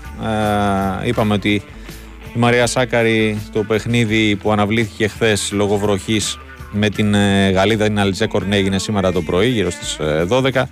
Η Ελληνίδα τενίστρια ε, πήρε ρεβάνς σε σχέση με την ήττα ε, της προηγούμενης εβδομάδας στο Νότιχαμ επικράτησε 2-0 ε, 6-4-6-2 σε μία ώρα και 46 λεπτά και προκρίθηκε ε, στη φάση των 16 του τουρνουά του Βερολίνου 500 εκεί θα αντιμετωπίσει την ε, Λευκορωσίδα Αλιασάντρα Σάζνοβιτς ε, νούμερο 70 στον ε, κόσμο το παιχνίδι θα γίνει αύριο ε, περίπου ε, στις 6 είναι το παιχνίδι με το οποίο θα κλείσει το πρόγραμμα στο Steph Graf ε, Stadion.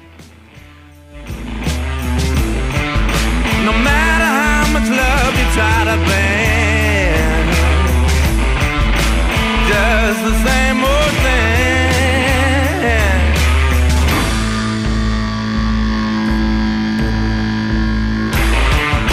You gotta count callous heart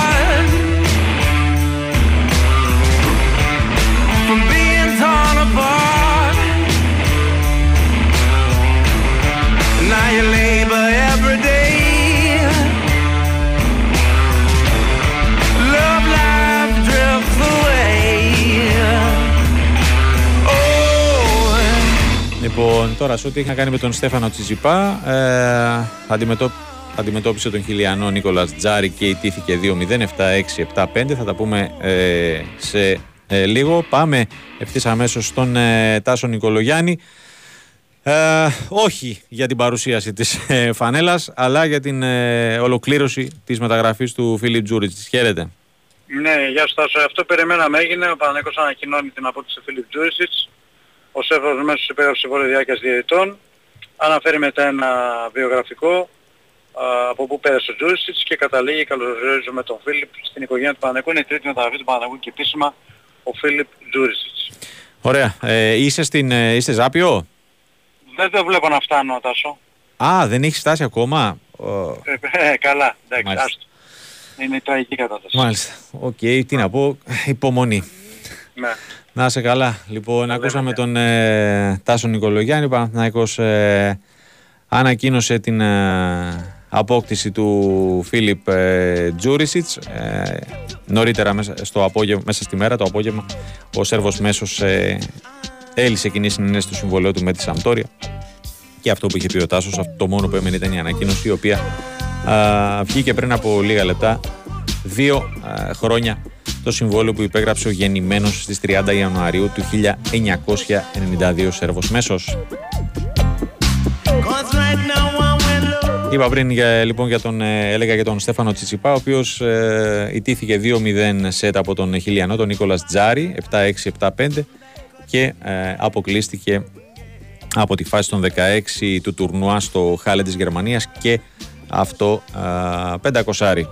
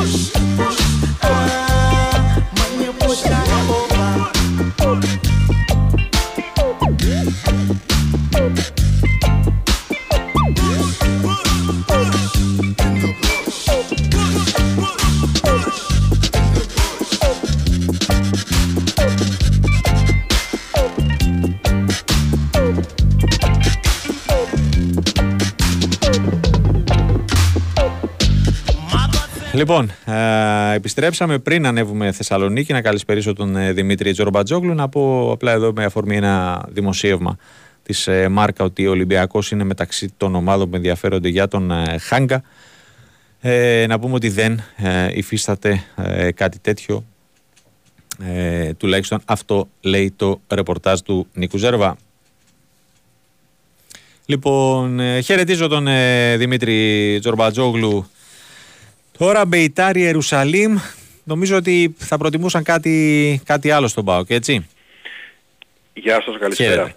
Ε, εντάξει, ναι, προφανώς όταν παίζεις στο δεύτερο προκριματικό και είσαι ισχυρός, ας το πούμε έτσι, και απέναντί σου έχεις ακόμα και μερικές ημιεπαγγελματικές ομάδες, αυτή είναι η αλήθεια, ε, λες ότι, οκ, με λίγη τύχη μπορεί να έχω και ένα τέτοιο αντίπαλο. Φερόε, Ανδόρα Ναι, ναι, ναι. και δεν είναι και ντροπή. Ε, καλά, ναι. Τι να κάνουμε τώρα. ε, ο Πάοκ δεν την έχει αυτή την, την τύχη. Ο Πάοκ αν δεν πέσει με Μπεθήκα και με Άγιαξ ε, δηλαδή θα το κάνω συγκριτικό. θα το κάνω συγκριτικό, θα το κάνω. συγκριτικό. Ποιος είχε καλύτερες κληρώσεις πέρυσι και φέτος στο β' προγραμματικό του conference, ο Πάοκ ή ο Άρης; Ο Άρης. ναι. Πέρυσι είχε τους ε, Λευκορώσους ε, που ε, ήρθαν εδώ να παίξουν δύο Α, παιχνίδια. μπράβο, ναι, σωστά. Ε, και φέτος έχει ομάδα που, συγγνώμη κιόλας, λέγεται Εγνατία. Ναι. Έχουμε δύο Εγνατία, Τσιμισκή, έχουμε Βασίλη Έτσι, Σόβα. Αριστοτέλους. Ο Πάοκ γιατί να μην έχει; Μια τέτοια, τέτοια. ο- οδό Έλατε. που λέει ο λόγος. Σωστά. Έχει ένα μέγεθος ρε παιδί μου, έχει ένα μέγεθος ε, γιατί και η Λεύσκη έχει ιστορία και πολύ φανατικό κόσμο και αυτό παίζει ρόλο. Και η Μπεϊτάρ έχει, εκπροσωπεί μια χώρα που είναι άνθρωποι πανέξυπνοι, μαχητές, ε, Ναι. Με υψηλές θερμοκρασίες, με υγρασία. εννοείται και αυτό παίζει ρόλο. Θα πω εγώ, Μιλάμε καλοκαιριάτικα. για αγώνες μήνα Αύγουστο, εννοείται. Ναι. Και αυτό παίζει, είναι, είναι παράγοντας και αυτός. Μμμ. Ε, και αυτό παίζει ρόλο. Ε, απ' την άλλη δεν είναι, δεν είναι Μακάμπι Χάιφα και όχι μόνο Ναι, Μακάμπι εντάξει, Χάιφα οκ. και Μακάμπι Τελαβίβ. Είναι η 8η Μμμ, ομάδα του ναι. πρωταθλήματος. Εκεί τερμάτισε. Είναι μια ομάδα που πήρε το κύπελο, το οποίο κύπελο ξέρουμε όλοι μας ότι είναι και συγκυριακό.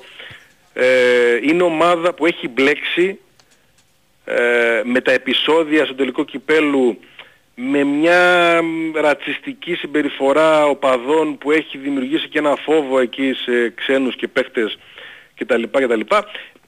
έχει τα συν λοιπόν η χώρα, ε, οι συνθήκες, ε, ότι ο ΠΑΟΚ είναι σαφώς πιο εύκολος αντιπάλους, έχει και τα μείον. Στο τέλος, τέλος ισχύει ότι λέγαμε και χθες, ο ΠΑΟΚ πώς θα είναι. Ναι. Εννοείται ότι ο ΠΑΟΚ αν ε, βρει μερικές λύσεις στα προβλήματά του ε, θα την περάσει αυτή την, ε, την ομάδα.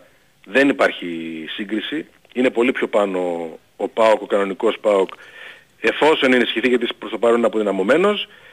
Ε, έχουμε ξαναπάει και πραγματικά το λέω βάζω και εμένα μέσα είναι δύσκολες οι συνθήκες. Ήμουν και στον Μπεϊτάρ ΠΑΟΚ το 2000, οκ. Ναι. Ήμουν και στον αγώνα με Δόνη τότε, που ΠΑΟΚ έπαιξε στο Τελαβίβ. Αλλά ε, η ποιότητα και η δυναμική υπερισχύει ακόμα και των ε, συνθήκων, έστω και αν είναι πρώτα παιχνίδια στη σεζόν. Ε, και ναι, α- αν ο, ο ΠΑΟΚ τελικά, γιατί δεν έχουμε αισιόδοξα σημάδια, λύσει τα προβλήματά του και φτιάξει λίγο το κλίμα και φτιάξει λίγο και το ρόστερ του να βρίσκουν αιστεία τουλάχιστον, γιατί ούτε αιστεία δεν βρίσκανε στα τελευταία παιχνίδια, ε, νομίζω θα ξεκινήσει καλά και είναι στο δικό του χέρι, εννοείται, ακόμα και με δεύτερο παιχνίδι εκεί, να πάρει τη, την πρόκριση. Ωραία. Πάμε στα, στα μεταγραφικά.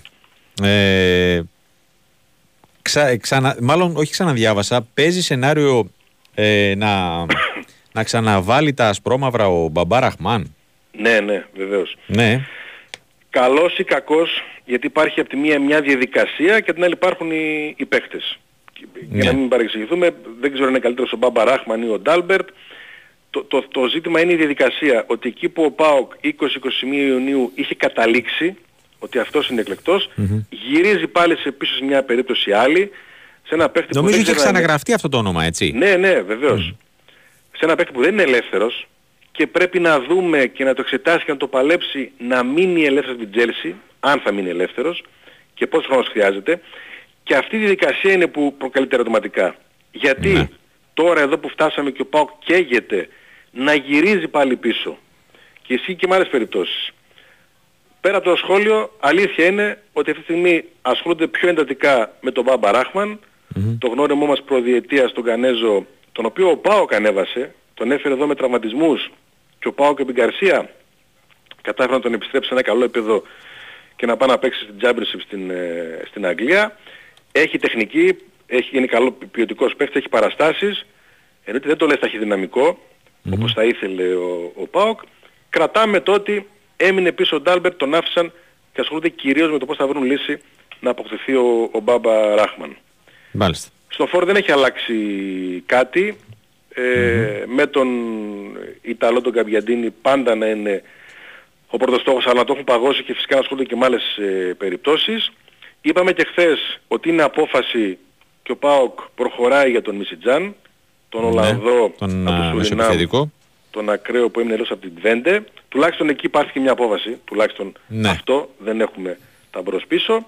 Όπως μπρος πίσω έχουμε και μάλιστα πολύ μεγάλο, ακόμα και στη βασική φιλοσοφία, ο Πάοκ αποφάσισε, καλός κακός αυτό αποφάσισε ότι θέλει προσωπικότητες, θέλει παρτοκαπνισμένους, τριαντάριδες, στις τρεις-τέσσερις θέσεις όπου έχει τώρα το περιθώριο να κινηθεί. Ε, και όμως τώρα στα δύσκολα ε, θυμηθήκαμε το πλάνο των υπεραξιών, θυμηθήκαμε πιο νεαρούς ποδοσφαιριστές και ο Μπότο συνομιλεί με τη Ρώμα για τον ε, Βιγιάρ. Βιγιάρ. 25 ετών, ανήκει στη Ρώμα, τον έδινε δανεικό ε, σε ισπανικές ομάδες και στην Σαμπτόρια πέρυσι. Φέτος έπαιξε στη Χετάφε 16 παιχνίδια. Είναι η περίπτωση που απασχολεί, αλήθεια είναι. Ε, προφανώς ο Πάκ δεν μπορεί να τον αγοράσει, θα ήθελε να συζητήσει για δανεισμό. Η Ρώμα θέλει να τον παραχωρήσει με, με πώληση. Μάλιστα. Τώρα, τι λογική έχει όλο αυτό 21 Ιουνίου, δεν ξέρω, το καταγράφω Ναι. Και περιμένουμε αποτέλεσμα. Ο Πάοκ αύριο 6.30 μπαίνει στο γήπεδο, πρώτη προπόνηση, με πάρα πολλούς νεαρούς ποδοσφαιριστές. Πάρα πολλούς. ναι. Ε, Άμα θέλουμε καλές ειδήσεις για τον Πάοκ, έχασε ο Κοτάρσκι, έχασε και ο Ντάντας. Να, καλή είδηση, ε, γιατί μπορεί να γυρίσουν πιο νωρίς. μπράβο, σωστά. Ο Ντάντας δεν ανοίξει τον Πάοκ, Ναι, ναι, ναι. έτσι να το θυμίσουμε, απλά μπορεί, να, ε, μπορεί και να επιστρέψει. Ο Κοτάρσκι που είναι ο βασικός goalkeeper και παρά το ότι ήταν άλλα τα φαβορή, έχασαν οι δύο ομάδες στο Ναι. ευρωπαϊκό των ελπίδων Ναι, ναι. ε, λίγο νωρίτερα. Μάλιστα. Ε, στέλνει ένας φίλος, έχει στη λίστα ο Πάοκ για την επίθεση των Πέταρ Μούσα της Μπενφικά. Ε, προσπαθώ να θυμηθώ, το έχω ακούσει φέτος αυτό ή τα προηγούμενα χρόνια. Ε, ναι, δεν το αποκλείω. Ναι. Δεν το αποκλείω, ε, μπορεί. Και πάει στην αναζήτηση αυτή τη στιγμή για άλλες λύσεις πέρα από τον Καμπιαντίνη, ναι. το οποίο έχει παγώσει, δεν έχει τελειώσει. Θα τελειώσει όταν ο Καμπιαντίνη πάει σε άλλη ομάδα. Ή θα τελειώσει όταν ο ΠΑΟΚ, ξέρω, θα αποκτήσει άλλον ε, φορ. ναι. Ε, ναι, δεν, δεν αποκλείεται. Ωραία. Και, κα... Α, και κάτι τελευταίο, έχει ερώτηση. Ε, Νικολάη Κωνσταντίν. Ναι, ναι, αυτή είναι η επιλογή Μμμ. του Λουτσέσκου για τον συνεργάτη του, αφού έφυγε ο Μπάτσι που είχε ειδοποιήσει πολύ νωρίς μέσα στο καλοκαίρι και αποχώρησε, χωρίς να έχει άλλη πρόταση από ομάδα. Ο Λουτσέσκου έχει αποφασίσει ότι θα συνεργαστεί και πάλι με προπονητή τον οποίο είχε και στη Ρουμανία, τον είχε και ως παίκτη, τον είχε και ως συνεργάτη ε, και λέγεται Κωνσταντίν ε, με τον οποίο θα, θα ξεκινήσει προπονήσεις από, από αύριο. Μάλιστα. Ωραία. Δημήτρη μου, σε ευχαριστώ Να είσαι πολύ. καλά, να είσαι καλά. Να είσαι καλά κι εσύ. Α, καλό βράδυ. Ακούσαμε και τα τελευταία νέα του ΠΑΟΚ από τον ε, Δημήτρη ε, Τσορμπατζόγλου. Αρκετά ε, ονόματα και αρκετά ανοιχτά ε, μέτωπα ε, και επιβεβαίωσε και αυτό για τον ε, Μπαμπαράχμαν και για τον ε, Γκονσάλο ε, Βιγιάρ ε, για το αριστερό άκρο της άμυνας και για την ε, μεσαία γραμμή. Αντίστοιχα, ενώ δεν απέκλεισε το ενδεχόμενο να ε, εξετάζει ο Πάοκ την περίπτωση του Πέταρ Μούσα της ε, Μπενφίκα αφού δεν ε, προχωράει για την ώρα τουλάχιστον ε, η υπόθεση Γκαμπιαντίνη. Λοιπόν, πάμε να κλείσουμε το τρίτο ημίωρο με ρεπορτάζ Ολυμπιακού. Κώστας ε, Νικολακόπουλος, χαίρετε. Έλα, γεια σου Τάσο, τι κάνεις; Καλά είμαι εσύ. Καλά είμαστε και εμείς, πλέον σε αναζήτηση παικτών, Μμμ. σε αναζήτηση μάλλον πληροφοριών Για παίκτες. για μεταγραφές. Την αναζήτηση την κάνουν οι, Οι αρμόδιοι. πώς τους λένε, οι Ισπανοί, οι δύο Ισπανοί του Ολυμπιακού. Μμμ. Και εντάξει, λογικό είναι να έρχονται ήδη αρκετές πληροφορίες ε, από την Ισπανία. Σήμερα γράφτηκε και το όνομα του Σέρχη Ταρντέρ, ενός πάρα πολύ καλού κεντρικού χαφ της Εσπανιόλ, πάρα πολύ ακριβού παίκτη. Ε, υπάρχουν ονόματα αριστερό μπακ, έχουν προκύψει σήμερα από του ε, τη Juventus ε, Του Πελεγκρίνη, ε. του Πελεγκρίνη, ναι, ενός παίχτη από τις, το MLS του Jones. ε, μπε- έχουμε μπει πλέον στα Ναι. μεταγραφικά όπως καταλαβαίνεις. Γερά. Ε, έχουμε μπει και αύριο ξεκινάνε και τα ιατρικά, ε. Μμμ. Αύριο ξεκινάνε και τα ιατρικά και ε, αυτό μπορούμε να επιβεβαιώσουμε ε, πλέον ε, Μμμ. ε, πιο προχωρημένα είναι ότι αναμένουμε ε, άμεσα ε, πώς το λένε και τη συμφωνία του Ολυμπιακού με τον Ανδρούτσο. Να. Είχαμε πει ότι είναι προς ανανέωση, ότι πιθανό να ήταν και ο μοναδικός παίκτης ε, προς ανανέωση. Ε, οπότε μ, αυτό περιμένουμε κιόλας, δηλαδή την ε, συμφωνία του Ολυμπιακού Την με τον επικύρωση. Ανδρούτσο. Μμμ. Ναι, ναι, να το πούμε έτσι όπως το λες. Ωραία. Έχουν έρθει και σήμερα πέντε βοηθοί του... Του Μαρτίνεθ, ναι. του Μαρτίνεθ. Ναι, διάβασα εδώ κάποια ονόματα που τα βγάλαν οι, οι Ισπανοί, τα ρεπορτάζ από την Ισπανία. Ε, βοηθός, υπεύθυνος φυσικής κατάστασης, αναλυτής, προπονητής τερματοφυλάκων και φυσικοθεραπευτής. Ναι, ναι, ναι. Είναι πέντε, πέντε συνεργάτες, δεν μας έχουν συνηθίσει έτσι... Ναι, που, Ε, γεμάτο το λες το επιτελείο. Ναι, ναι, όπως το λες, όπως το λες πραγματικά, όπως το λες. Και όπως ρωτάει ένας φίλος, ε, λέει για τον προπονητή τερματοφυλάκων από τη στιγμή που έρχεται ο... Κάτσε να το βρω. Ο, λογικά είναι ο, Τέλος ο Αντώνιο πάντων, Χωσέ τώρα, Λόπεθ. ναι, τα- τα Ναι. ονόματα Φεύγει τα- ο, Αγριόγια, ο Αγριογιάννης. Όχι, δεν θα φύγει από τον Ολυμπιακό ο Παναγιώτης Αγριογιάννης, όχι. Δεν θα φύγει, θα Μμ. παραμείνει στον Ολυμπιακό, Α, σε εντάξει, μια άλλη οκ. θέση, ε, μπορεί σε ένα ρόλο ε, πώς να το πω, συντονιστή για όλους τους τερματοφύλακες του Ολυμπιακού από την πρώτη ομάδα ως τις μικρούς, μπορεί στη, δε- και για τη δεύτερη ομάδα και λοιπά. Θα μείνει, είναι ευχαριστημένοι Ναι. στον Ολυμπιακό. αυτό Ναι, το είναι καλός. Γιάννη. Είναι καλός. Είναι χρόνια στην Μμμ. ομάδα, είναι ευχαριστημένοι. Δεν νομίζω, όχι, όχι, όχι. Δεν νομίζω να φύγει, όχι. Ωραία. Ε, η είναι, τε- είναι ευχαριστημένοι όλοι μα- μαζί του, οπότε δεν υπάρχει λόγος να φύγει. Απλά προπονητής έχει το δικό του επιτελείο, συμβαίνουν αυτά. Ναι. Ε. Ε, καλά, ναι, βέβαια. Ε, η τριάδα στους τερματοφύλακες που ρωτάει ένας φίλος θα μείνει ίδια; Όχι. Όχι, δεν θα μείνει η ίδια, γιατί μ, ε, καταρχάς ο Κρίστενσεν ε, δεν πρόκειται, δεν έχουμε εικόνα ότι είναι να ανανεώσει ο Κρίστενσεν που τελειώνει το Μμμ. συμβολαιό του, ο Ισλανδός τερματοφύλακας. Ναι. Α, ο, για τον Τζολα... Εντάξει, ο Πασχαλάκης θα μείνει, Μμμ. τον υπολογίζει για βασικό τερματοφύλακα ο Ολυμπιακός, ε. Ναι. Ε, και για τον Τζολάκη θα δούμε αν θα μείνει. Νομίζω ότι είναι το πιθανότερο, αλλά δεν μπορώ να το πω με τα βεβαιότητας. Όχι υπό την έννοια ότι έχουν παράπονα, ίσα ίσα. Ε, Είναι πολύ ευχαριστημένοι στο Ολυμπιακό με τον Τζολάκη. Απλά υπάρχει μια σκέψη μήπως ε, τυχόν ε, είναι ε, καλύτερα να πάει να παίξει κάπου βασικός. ναι. Για να πάρει παιχνίδια παραπάνω. Ναι, να παίζει, ρε παιδί μου, να παίξει όλο το χρόνο. Στον Ολυμπιακό Και όχι να περιμένεις στην ουσία είτε το κύπελο είτε να τραυματιστεί, ας πούμε, χτύπα ξύλο Πασχαλάκη. Ναι, ναι, για παράδειγμα. Υπάρχει ένα τέτοιο σκεπτικό, αλλά ε, θα έλεγα ότι είναι ένα σκεπτικό πιο παλιό, υπό την έννοια ότι τώρα έχουμε έναν προπονητή ο οποίος θα πει τη γνώμη του και θα, και Ναι. θα γίνει αυτό το οποίο θέλει, να το πούμε έτσι, Μμμ, τέλος ναι, βέβαια. πάντων. ε, ε, Σωστά. μ. Ε, τι άλλο, τι άλλο. Α, ε, διάβασα, σου προκύπτει η αρνητική απάντηση της Τραμπζο, ε, στην Τραμπζονσπόρ για Ζινκερνάγκελ. Ναι, το έχω πει εδώ και δύο-τρεις μέρες αυτό. Ναι. Ναι, βέβαια. Κάπου σήμερα το Όσο να μην διάβασα γι' αυτό. Το έχουμε συζητήσει μαζί. Μμμ, οκ. Ναι, ναι. Έγινε Ωραία. μια πρόταση η οποία κρίθηκε από τον Ολυμπιακό Ανεπαρκής. πάρα- εντελώς ανεπαρκής. ναι. Εντελώς. Ήταν για ένα δανεισμό του Ζικερνάγκελ. Οκ. Ε, ανε- εντελώς ανεπαρκής ήταν. Ναι. Ναι. Απλά τώρα το προφανώς το έμαθαν και οι Τούρκοι, δημοσιεύθηκε Ναι. και Ωραία, τον οκ. τουρκικό τύπο και ναι, Μμμ. ναι, Δεν μου λες, υπάρχει σενάριο, υπάρχει μάλλον ενδεχόμενο ναι. να παραμείνει τελικά ο Εμβιλά. Μιας και δεν έχω δει κάπου να έχει βρει τελικά ομάδα; Ε, δεν μπορούμε να το...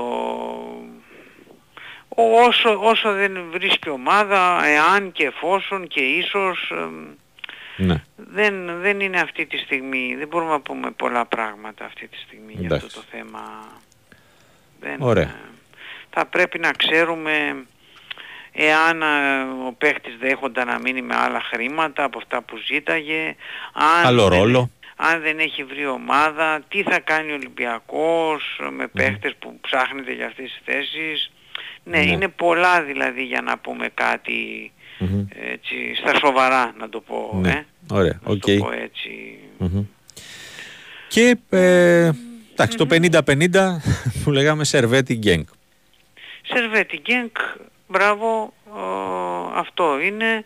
Ε, αν, αν δεν γίνει κάποια έκπληξη θα είναι η Σερβέτ. Σερβέτ. Ναι. Ναι, αλλά ποιος ξέρει, εδώ που τα λέμε, Ναι, Ε, ό- ε, όταν- προκριματικά όταν είναι. γίνονται παιχνίδια τόσο νωρίς, Ναι, ποιος να ξέρει σε τι κατάσταση θα είναι οι ομάδες, έτσι δεν είναι; ναι. Απλά εγώ αυτό που είπα το σχόλιο που έκανε είναι ότι φαντάζομαι ότι στο- ο Ολυμπιακός θα έφυγε η Γκένκ που κακά τα ψέματα είναι το φαβορή να επιβεβαιώσει τον ε, τίτλο της. Θεωρητικά, ναι. Θεωρητικά πάντα, έτσι. Θε- Ναι. Θεωρητικά είναι όπως το λες θεωρητικά. Απλά πραγματικά όταν μιλάμε για τέλη Ιουλίου, ναι, εννοείται. τι να πεις τώρα Όχι, όχι, και έχω πραγματικά, πει, πού να- ε, το Εδώ είπα και- πέρα έχουμε, έχουμε δει και έχουμε δει τόσα. ας Μπράβο. πούμε. Αλλά λες ότι πιο νορμάλ είναι να περάσει η Γκένκ, άρα να παίξει ο Ολυμπιακός με την Σερβέτ. Μια, μια αντίπαλο που λες ότι τέλος πάντων αν θες να πεις στους ομίλους ε, πρέπει να περάσει ομάδα σαν τη Σερβέτ. Τι να κάνουμε τώρα, δηλαδή δεν γίνεται. ε, πώς το λένε, πώς θα γίνει να μπει στο μήλος του Europa League. Είναι το δεύτερο ύπελο ας πούμε. Μμμ. Αν δεν μπορείς να περάσεις σερβέτ, Ε, ναι. Σωστά. πήγαινε στο conference και δες μήπως μπορείς να περάσεις από εκεί από τα play-off. Τι άλλο να πούμε. Βεβαίως, επαναλαμβάνω, είναι ε, στη θεωρία αυτά. Στην πράξη κανένας δεν ξέρει. Και Μμμ, πλέον ναι. ατυχώς ε, το ελληνικό ποδόσφαιρο έχει μείνει τόσο πίσω Ναι. ε, που είναι αστείο ας πούμε να λέμε α,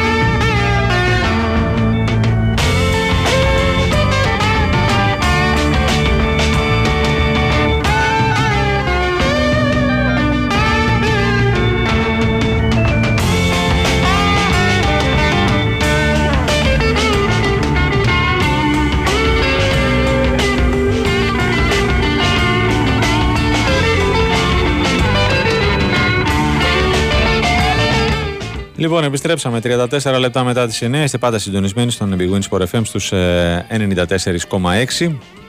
Ε, βγήκε ένα δημοσίευμα τώρα, ε, δεν, ε, αφού κλείσαμε με τον ε, Κώστα Νικολακόπουλο, ε, που αφορά τον ε, Pep Biel στην ε, Ισπανία, ένας συνάδελφος ε, στην Ισπανία. Ε, έγραψε στο Twitter ότι η Μπεσίκτας ε, βρίσκεται σε προχωρημένες επαφές για την απόκτηση του Pep Biel. Μένει να φανεί αν ισχύει ή όχι. Έχει ξαναγραφτεί α, στην α, Ισπανία περί ενδιαφέροντος ε, ομάδων α, για τον ε, 27χρονο μεσοεπιθετικό. Το καλοκαίρι έχει δρόμο μπροστά του. Θα δούμε αν ε, θα επιβεβαιωθούν τα σχετικά ρεπορτάζ ή όχι.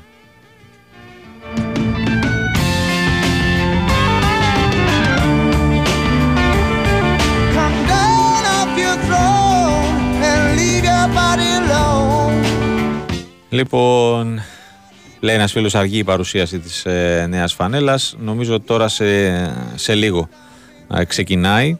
Ε, σε μερικά ε, δευτερόλεπτα, αν υπήρξε μια καθυστέρηση ε, ημίωρη, ε, καθώς ε, λόγω των ε, προεκλογικών ε, συγκεντρώσεων το κέντρο της Αθήνας ε, ήταν ε, προφανώς κόλαση. Ε, αλλά νομίζω ότι πλέον ε, ε, όλα είναι έτοιμα και σε μερικά δευτερόλεπτα θα ξεκινήσει η εκδήλωση στο Ζάπιο Μέγαρο. Λοιπόν, ε, τον ζητήσατε χθες, χαρήκατε που τον ακούσατε. Πάμε να τον ε, ξανακούσουμε. Παναγιώτης Κεφαλάς και πάλι στην παρέα μας. Χαίρετε. Χαίρετε, χαίρετε. Ο, η πρώτη προεκλογική δέσμευση που γίνεται πράξη δηλαδή. σωστό, σωστό. Τι κάνεις; Καλά, μια χαρά βλέπω εδώ Virtus ε, Αρμάνι. Ξεκίνησε, πριν 11, από- ε, 11-7 η Virtus, είναι ο έκτος τελικός. Μμμ. 11-10 τώρα με τρίπο το Τατόμε. Τώρα ξεκίνησε, έχει 4 λεπτά που έχει ξεκινήσει. Έκτος τελικός, 3-2 προηγείται φουριόζες. στη σειρά. Ναι, 3-2 προηγείται στη σειρά η Αρμάνι που αυτό σημαίνει ότι αν νικήσει κατακτά το πρωτάθλημα Ιταλίας. Ξεχωριστή σημασία το απόψινό παιχνίδι για τον Μίλος Θεόντοσιτς. Για Είναι πες. η τελευταία του παρουσία στη Σεγκαφέντο Αρίνα, στο γήπεδο της Μπολόνια. Θα αποχαιρετήσει τη Virtus αυτό το καλοκαίρι. Δηλαδή και να νικήσει η Virtus θα πάει σε 7ο τελικό, γιατί Που θα είναι υπενθυμίζουμε για άλλη μια φορά στο, στο Μιλάνο; που θα είναι στο Μιλάνο, γιατί υπενθυμίζουμε για άλλη μια φορά ότι ο πρωταθλητής στην Ιταλία βγαίνει στις 4 νίκες. Ε, οπότε όπως και να έχει αυτό θα είναι το τελευταίο παιχνίδι του Μίλος Θεόντοσιτς Μπροστά στο σου. γήπεδο της Μπολόνια και δεν ξέρουμε, θα δούμε με βάση το αποτέλεσμα του απόψινου αν θα είναι και το τελευταίο του με τη φανέλα της Virtus. Μμμ. Ε, Παναγιώτη, είναι άλλο πρωτάθλημα από τα μεγάλα να πω, ε, Ναι. που κρίνεται στις τέσσερις νίκες. Πλην Στην NBA, έτσι. Ευρώπη, όχι. Α, δ- όχι, όχι, όπως το θυμάμαι, όχι. Παλιότερα το είχαν οι Τούρκοι. Ναι, ε, μπράβο. Αλλά το σταμάτησαν τώρα αυτό. Όχι, μόνο, μόνο οι Ιταλοί είναι. Νομίζω το είχαν και οι Γάλλοι για λίγο, αλλά... Ε, το Λογικευτήκανε. κόψανε και εκείνοι. ναι, ναι, ναι, ναι, ναι, ε, το τέσσερα- έκοψαν. πολλά ρε φίλε, πολλά. Πολλές, Ναι, ε, ναι. πολλά παιχνίδια. Αυτά τώρα να Σκέψου φτάσει σε δηλαδή, σειρά τώρα σκέψου- 7 μάτς. Ναι, σκέψου δηλαδή ότι τώρα αυτές οι ομάδες οι οποίες έπαιξαν και Ευρωλίγκα φέτος, σκέψου Μμ. να είχαν περάσει, να είχαν προχωρήσει, να παίζανε και play-off, να έπαιζαν και Final Four, γιατί κατά πόνηση μιλάμε για τους Ναι. παίκτες, έτσι. Όντως, όντως. Αυτό το είχε υποστεί, αν θυμάστε, το συζητούσαμε και χθες, η Αρμάνι Μιλάνο, όταν είχε φτάσει στο προπέρσινο μπράβο, ναι. το Final Four, που πήγε Πήγε άδεια, σκοτωμένη σε εντελώς. εισαγωγικά, πολύ Ναι. άδεια εντελώς. Άδεια ε, πνευματικά, στο Final Four σκοτωμένη και σωματικά. Της κούπησε η Virtus. Και της Μμ. κούπησε η Virtus και πήρε το Ναι. πρωτάθλημα. Ναι, δηλαδή αν πάεις σε εβδομάδα τώρα θα παίξουν 23 Ιουνίου την Παρασκευή. Σε μια σεζόν που έχει Ναι. ξεκινήσει από... Έλατε. Και για πολλούς παίκτες έπαιξαν και ευρωμπάσκετ παίζουν και στις δύο ομάδες. Οπότε καταλαβαίνετε παίζουν σχεδόν 10 μήνες non-stop. Μμμ. Ε, και θα είναι και ελάχιστη, ε, πώς το λένε, ελάχιστο το διάστημα δια- διακοπών αφού υπάρχει μπροστά και, τε- και το Ε, μούντο. έχουμε και παγκόσμιο. Ναι. Βέβαια, έχει και παγκόσμιο κύπελο. Οπότε Λοιπόν, θα πρέπει να μπουν σε, σε καραντίνα όλοι τους για να ξεκουραστούν. Δεν γίνεται αλλιώς. ε, σε πέμπτο στη Σερβία και πρωταθλητής από χθες στην ε, Ισπανία. Εξηλαίωση που έλεγες. Ακριβώς, ναι, Ε, ξυλαιώθηκε. Ξυλαιώθηκε η Παρσελόνα. Πήρε, εξε- ναι, εξηλαιώθηκε με σκούπα.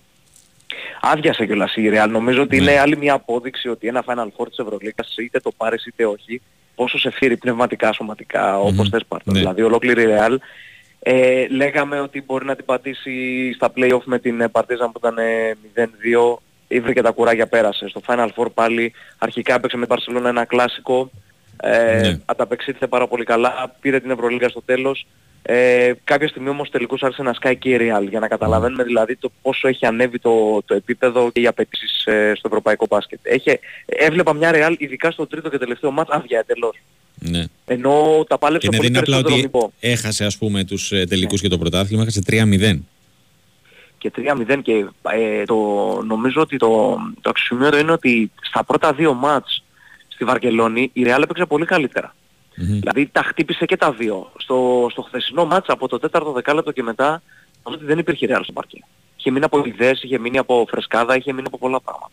Και ήταν μια Μπαρσελώνα ε, απόλυτα έτοιμη, αποφασισμένη για να πάρει το πρωτάθλημα και ο Νίκολα Μύρωτιτς να φύγει με τον καλύτερο τρόπο, με τον καλύτερο δυνατό τρόπο από την ε, Μπαρσελόνα, έτσι, γιατί αυτό, για εκείνον ήταν το τελευταίο του παιχνίδι. Όπως επίσης και σήμερα βγήκαν και διάφορα σενάρια από την, ε, από την Ισπανία, ε, μπορεί να υπέστη τη σκούπα στο πρωτάθλημα η Real, αλλά το ίδιο θα κάνει μάλλον από ό,τι φαίνεται και στο ρόστερ. θα- Γιατί Ναι. αυτό το καλοκαίρι και να δούμε και τι θα γίνει και με τον Ματέο ακόμα. Γενικά θα έχουμε, η Real θα έχει, Μμμ. θα έχει αρκετό ρεπορτάζ και αρκετές αλλαγές φέτος το καλοκαίρι. Ωραία. Πάμε ε, στα εντός των συνόρων. Σ' άρεσε η Πάμε, πάμε. φάνελα της ΑΕΚ; Ναι, ναι, αυτήν επέλεξε άλλωστε και ο κόσμος με Μμ. 72% οπότε Ναι, καταλαβαίνουμε. πανψηφί ότι θα πω άρεσε. εγώ, είναι πολύ ωραία. Ναι, Και εμένα μου σχεδόν άρεσε. πανψηφί, ναι. Ε, Ρίγα, κυτρινόμαυρη. Μμμ. Ε, με το ιδιαίτερο χαρακτηριστικό ότι επειδή το 24 Τα ο 100. σύλλογος, η Άγγλη είναι τα 100 χρόνια βέβαια, θα υπάρχει το 100 πάνω και ο Βυζαντινός δικέφαλος. Μμμ. Ναι. Γενικά θα είναι αυτό που λένε vintage Ναι. η φανέλα. Αυτή άρεσε περισσότερο στον κόσμο. Η ΑΕΚ έδωσε τη δυνατότητα στους ε, φιλάθλους της να επιλέξουν τη φανέλα και εφόσον και με το συντριπτικό 72%, 72,2% για την Και ακρίβεια. εγώ θα πω και ωραία κίνηση της ΑΕΚ να Ναι. δώσει την δυνατότητα Ναι. στον κόσμο, αλλά και ωραία επιλογή του. Ναι, ναι, ναι, πολύ όμορφη, του πολύ κόσμου. όμορφη. φανέλα, Πολύ όμορφη. Ε, τέλος Μωραΐτης από Περιστέρη, αναμενόμενο. Ε, ναι, αυτό περιμέναμε εφόσον γνωρίζαμε. Κυκλοφόρησε μια φήμη ότι υπήρχε Ναι. συμφωνία με τον Παναθηναϊκό. Αφήνει το περιστέρι Big Win λοιπόν ο Μωράητης. Πολύ καλή σεζόν Ναι. υπό τις οδηγίες του Σπανούλη. Έδειξε να κάνει το, ε, όχι το step up, το έχει κάνει εδώ και καιρό ο Διεθνής Γκάρντ, άλλωστε έχει παίξει και εθνική ομάδα και στα παράθυρα και αυτά. Ε, έχει ανεβάσει τους αριθμούς του, έχει ανεβάσει γενικά την, ε, την παρουσία του στο παρκέ, οπότε νομίζω ότι είναι μια προ- πάρα πολύ καλή κίνηση για τον ίδιο προσωπικά, γιατί σαφέστατα θα ε, του δοθεί η ευκαιρία να παίξει στο πιο υψηλό επίπεδο, στο υψηλότερο επίπεδο μάλλον της Ναι. Ευρώπης, όχι απλώς στο πιο υψηλό επίπεδο και φυσικά είναι μια καλή κίνηση ε, και για το μέλλον και για το παρόν βέβαια για τον ε, Παναθηναϊκό. Ε, Οπότε αναμένουμε και λογικά και ο, και ο Γιώργος Πεντρής μπορεί να το επιβεβαιώσει αυτό μέσα σε επόμενες μέρες Ναι, θα είναι από κάποια τους παίκτες στιγμή. που θα ανακοινώσουν. Ε, ο Κολοσσός δεν ανακοίνωσε, αλλά ουσιαστικά ε, μέσω του Προέδρου του, δεν Ναι. ε, υπήρξε επίσημη ανακοίνωση, αλλά μέσω του Προέδρου στην ουσία είναι σαν να το... Ε, σαν, Ακριβώς. σαν να το ανακοίνωσε Ναι. ε, κατά κάποιο τρόπο ότι ο διάδοχος του ε, Ηλία Παπαθεοδόρου θα είναι ο κύριος Κούρος Σεγκούρα. Ο Κούρος Σεγούρα ακριβώς τον γνωρίσαμε από τον Ιωνικό την πρώτη χρονιά, ε, την πρώτη φορά μάλλον που Ναι. ήταν στην Ελλάδα το 21-22, από τα μέσα έφυγε αν θυμάστε και πήγε στην ΑΕΚ και ολοκλήρωσε την ε, σεζόν. Αυτός θα είναι ο νέος προπονητής του Κολοσσού. Υπάρχει συμφωνία ανάμεσα στις ε, δύο πλευρές, δηλαδή μόνο η ανακοίνωση απομένει. Ναι. Και εκείνος λοιπόν ο Ισπανός τεχνικός θα είναι ο νέος προπονητής του, ε, του Κολοσσού Ρόδου, θα αντικαταστήσει τον Ηλία Παπαθεόδωρου στον ε, Πάκο. Ένα Φέτος χρόνο. ήταν στην... Ε, νομίζω είναι για δύο η Α, συμφωνία. μμμ. Για δύο χρόνια θα είναι η συμφωνία των δύο πλευρών. Ωραία. Ε, ε, φέτος ήταν στην Πούργος, ε, ήταν στην ε, πατρίδα του, δεν καταφέρει να την ανεβάσει στην ε, πρώτη κατηγορία, την ε, άλλοτε κάτοχο του Basketball Champions Μμμ. League Ναι. ε, και έτσι ε, πήρε ξανά, ε, ετοιμάζει μάλλον βαλίτσες ξανά για την ε, χώρα μας, αλλά αυτή τη φορά για, το, για τη Ρόδο και τον ε, Κολοσσό. Μάλιστα. Ε, άλλαξαν, ε, κάπου διάβασα, άλλαξαν ε, κατά μία μέρα οι ημερομηνίες του Super Cup από τον Εσακέ. Ναι, ναι, νομίζω ότι ήταν, ε, ενώ η αρχή ήταν ε, 30 με 1η Οκτωβρίου αν δεν κάνω λάθος, το πήγανε μία μέρα, δηλαδή το πήγανε μια μέρα πίσω, θα είναι Παρασκευή Σάββατο και όχι Σάββατο Κυριακή αν δεν κάνω λάθος, είναι ε, Ναι. τυπικό νομίζω είναι το, Ναι. το θέμα αυτό. Ε, να δούμε και τι θα γίνει και με τις άδειες των ομάδων. Μπράβο, Το- ναι. Εγκρίθηκαν οι 11. Εγκρίθηκαν οι 11, απλά για να το πούμε στον κόσμο, όταν ακούμε Ναι. ότι εγκρίθηκαν από τον ΕΣΑΚ, είναι Μπράβο. από την ανεξάρτητη αρχή, ε, από την ανεξάρτητη επιτροπή την οποία έχει ο ΕΣΑΚ όσον αφορά τις άδειες των ομάδων. Τώρα το τελικό προσφός προφανώς, όπως όλοι το γνωρίζουμε, σε όλα τα, σε όλα τα σπορ, τον τελικό λόγο τον έχει Η Επιτροπή. η Επιτροπή Επαγγελματικού Αθλητισμού. Ακριβώς. Εκεί θα σταλούν και οι 11 φάκελοι εφόσον πέρασαν από την, ε, και κρίθηκαν προφανώς επαρκείς Ναι. και οι 11 φάκελοι των ομάδων που εστάλησαν ε, στην ε, Ανεξάρτητη Επιτροπή Αδειοδοτήσεων της, ε, του ΕΣΑ και πλέον το μπαλάκι περνάει στην Επιτροπή Επαγγελματικού Αθλητισμού για να δούμε Μμμ. ε, αν θα τις εγκρίνει όλες. Μακάρι να τις εγκρίνει προφανώς και όλες κανονικά συμμετοχή στην, ε, στην Basket League. Μμμ. Ωραία. Παναγιώτη, έχουμε κάτι άλλο άξιο αναφοράς; Κάτι άλλο άξιο αναφοράς. Ε, οι Ισπανοί γράψαν, ε, δεν ξέρω αν το πες εσύ, ότι ο Άνταμ Χάγκα αναμένεται να μην συνεχίσει στην ε, Real Madrid, μάλλον συγκεντρώνει περισσότερες Μετακινήσου λίγο γιατί δεν σε ακούμε καλά. Με ακούς καλύτερα τώρα. Τώρα, ναι, ναι, ναι. Μπράβο. Ωραία, ωραία. Λοιπόν, ο Άνταμ Χάγκα είναι από τους παίκτες που μάλλον φεύγουν από την Ναι. Real. Η Real έχει οψιόν για να τον κρατήσει την επόμενη σεζόν. Προς το παρόν δεν φέρεται διατεθειμένη να κάνει χρήση της οψιόν. Έτσι ο Χάγκα αναμένεται να μείνει ελεύθερος. Οι Ισπανοί και συγκεκριμένα η Μάρκα γράφει ότι ενδιαφέρονται για τον Χάγκα, Μπάγκερ Μονάχου και Ολυμπιακός. Για την Bayern μπορεί να ισχύει, για τον Ναι. Ολυμπιακό όχι. Λόγω Λάσσονα και εγώ ναι, για Ολυμπιακό δεν νομίζω ότι θα ισχύει Όχι, περισσότερο. ε, επικοινώνησα με τον ε, Νίκο Ζέρβα και μου είπε ότι δεν υφίσταται Οπότε, μας ε, απάλλαξε. τέτοιο θέμα. Ναι, ναι, ναι. ναι γι, αυτό, γι' αυτό το λέω και επειδή ε, έχουν ε, στείλει μηνύματα και οι φίλοι και ένα τελευταίο Ναι, ναι. ρώτα για το Χάγκα. Ε, είπες από μόνος στο δημοσίευμα. Σωστά, είναι Επαναλαμβάνω, δημοσίευμα της Μάρκα, ναι, ναι. ναι, ναι, ναι, ότι δεν υφίσταται θέμα. Ο Άνταμ Χάγκα μένει, ο Άνταμ Χάγκα λέω, ο Μάριο Χεζόνια μένει όμως στη Ρεάλ, Ναι. αυτό είναι το σίγουρο, έτσι, Έτσι όπως άφησε να φαίνεται, εννοεί ο ναι. ίδιος, Μμμ. Έτσι φαίνεται. Ε, και ε, ε, για όσους... Ε, και έχουμε και μια κίνηση και από το NBA, ο Κρίσταφς Πορζίνγκης, ο Λετωνός μετακομίζει Celtics. Μάλιστα. από τους ε, Wizards. Έχει υπάρχει συμφωνία σύμφωνα με τον ε, Βονιαρόσκι του ESPN υπάρχει συμφωνία για την ανταλλαγή ανάμεσα σε Celtics και Wizards και Μμμ. ο Πορζίνγκης φεύγει από την πρωτεύουσα του Washington και πάει στη Βοστόνη και τους Κέλτες. Ωραία. Παναγιώτη μου, σε ευχαριστώ Αυτά. πολύ. Να είσαι Καλή καλά. συνέχεια. Καλή συνέχεια και σε σένα. Άκουσαμε και τον ε, Παναγιώτη Κεφαλά με όλα τα ε, τελευταία νέα εντός και εκτός ε, συνόρων ε, στο μπάσκετ. Ε, πάμε, ε, επιστρέφουμε στα, στα του ποδοσφαίρου. Πάμε επαρχία, πάμε Αγρίνιο. Καλησπερίζω τον ε, Μπάμπη Τσιρόνη. Ε, με τον, ε, καθώς ο Πανετολικός ετοιμάζεται να υποδεχθεί αύριο τον ε, νέο του ε, προπονητή, τον κύριο Σούρερ, ε, προκειμένου να σηκώσει μανίκια και να πιάσει δουλειά. Μπάμπη, καλησπέρα. Καλησπέρα από το Αγρίνιο, έτσι είναι τα πράγματα ακριβώς. Τι κάνεις; Ε, Εν αναμονή του Γκάμπριελ Σούρερ στο αγρινιο για να δρομολογηθούν και κάποια πράγματα, να μάθουμε πού θα γίνει το βασικό στάδιο της προετοιμασίας. Βέβαια κατά πάσα πιθανότητα αυτό θα γίνει στο Καρπενήσι, εκτός απροόπτου από ό,τι φαίνεται. Αυτό είναι το επικρατέστερο μέχρι στιγμής, αφού κάποια σενάρια που υπήρχαν για το εξωτερικό δεν φαίνεται ότι μπορούν να ευοδοθούν. Βέβαια θα υπάρχει μια συζήτηση με τον Γκάμπριελ Σούρερ, ο οποίος όπως είπα έρχεται αύριο στο Αγρίνιο. Α, κάποιες περιπτώσεις. Α, ο Πανετολικός να ανακοινώσει αυτή. Και αυτό του βέβαια ακόμα, ε, ακόμα καλά καλά δεν έχουν τελειώσει συμβόλαια αυτών που θα που είναι μέχρι Ναι. 30. Ε, και από τους οποίους πρέπει να πούμε ότι μάλλον δεν μένει κανείς. Ο Πανετολικός είναι από τις ομάδες Ναι. οι οποίες έχουν ε, 8 ποδοσφαιριστές οι οποίοι αποχωρούν. Μάλιστα. Ε, εκτός ξανά προόπτου. Υπάρχουν δύο περιπτώσεις οι οποίες θα μπορούσαν υπό προϋποθέσεις να γίνουν κάποιες συζητήσεις αν δεν βρεθεί και κάτι άλλο ε, για να παραμείνουν. Μιλάω για τον ε, Χουχούμη και για τον Δίας και οι δύο για διαφορετικές περιπτώσεις όμως. Ναι. Η μία γιατί πρόκειται για αμυντικό, ε, μιλάω για τον Χουχούμη ε, και η άμυνα του Πανετολικού ήδη έχει χάσει πάρα πολλούς ποδοσφαιριστές. Έχει χάσει τον Αποστολάκη που θα πάει στη Σερίφ, έχει χάσει τον Λάρσον που τελείωσε ο δανεισμός του, επιστρέφει στη Τζουργκάρντεν. Ε, έχει αποδυναμωθεί αρκετά. Αν χάσει και το βασικό του αριστερό μπακ θα μιλάμε για ένα...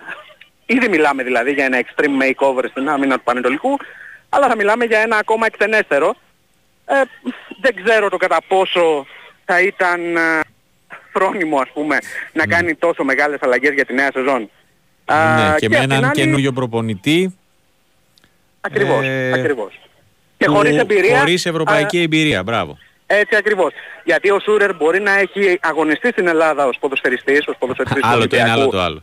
Ναι, αλλά μιλάμε τώρα για πριν από 15 χρόνια και από ένα εντελώς διαφορετικό πόστο. Ήταν Μπράβο. ποδοσφαιριστής, δεν ήταν προπονητής. Ναι. Α, η προπονητική του εμπειρία περιορίζεται σε Αργεντινή, Εκουαδόρ και βολιβια Ε, άρα καμία εικόνα από ευρωπαϊκό γήπεδο ως μάνατζερ μιας ομάδας. Ναι. Α, άρα είναι πολλά τα ερωτηματικά για τον ε, Πανετολικό τη νέα σεζόν όπου έχει αποφασίσει ότι θα πάρει κάποια ρίσκα και αποτελεί ερωτηματικό το πώς τελικά θα του βγει αυτή η επιλογή που έχει πάρει Α, και μένει να φανεί και τι επιλογές θα κάνει στους ποδοσφαιριστές που θέλει να αποκτήσει σε πολλές θέσεις που χρειάζεται ενίσχυση πλέον. Ο Πανετολικός ο οποίος μέχρι τον ε, το Γενάρη που μας πέρασε είχε μία πολυκοσμία στον άξονα αυτή τη στιγμή είναι η θέση στην οποία πονάει περισσότερο από κάθε άλλη. Γιατί έφυγε ο Φλόρες, γιατί έφυγε ο Βαρόνε, γιατί ε, ε, κάποιοι παίκτες που μπορεί να αγωνίζονται εκεί, όπως για παράδειγμα ο, ο Μλάντεν, είναι στόπερ. Ε, γενικά νομίζω ότι ο Πανετολικός θα είναι αρκετά διαφορετικός τη νέα σεζόν και αν δεν δούμε πρώτα ποιοι ποδοσφαιριστές θα αποκτηθούν και με έναν προπονητή που δεν έχουμε εικόνα, ε, Ναι. παραμένουν πάρα πολλά τα ερωτηματικά όπως είπα. Μμμ. Ε, δεν μου λες, ο Κολοβός, πώς του προέκυψε η Ινδονησία; Ε, ο Κολοβός ε, είχε μια πάρα πολύ καλή πρόταση από την ε, Ινδονησία. Αυτό το οποίο γνωρίζουμε είναι ότι ε, θα λάβει κάθε χρόνο τουλάχιστον 300.000 ευρώ. Μιλάμε για ένα συμβόλαιο υπερδιπλάσιο, για να μην πω Ναι. σχεδόν τριπλάσιο από ό,τι είχε στον Πανετολικό για Ναι. κάθε χρόνο. Και φυσικά του έκαναν το χατήρι σε εισαγωγικά να είναι και διετές. Γιατί αυτό Ναι. είχε ζητήσει εξ αρχής ο Κολοβός να είναι τουλάχιστον για δύο χρόνια το συμβόλαιό του.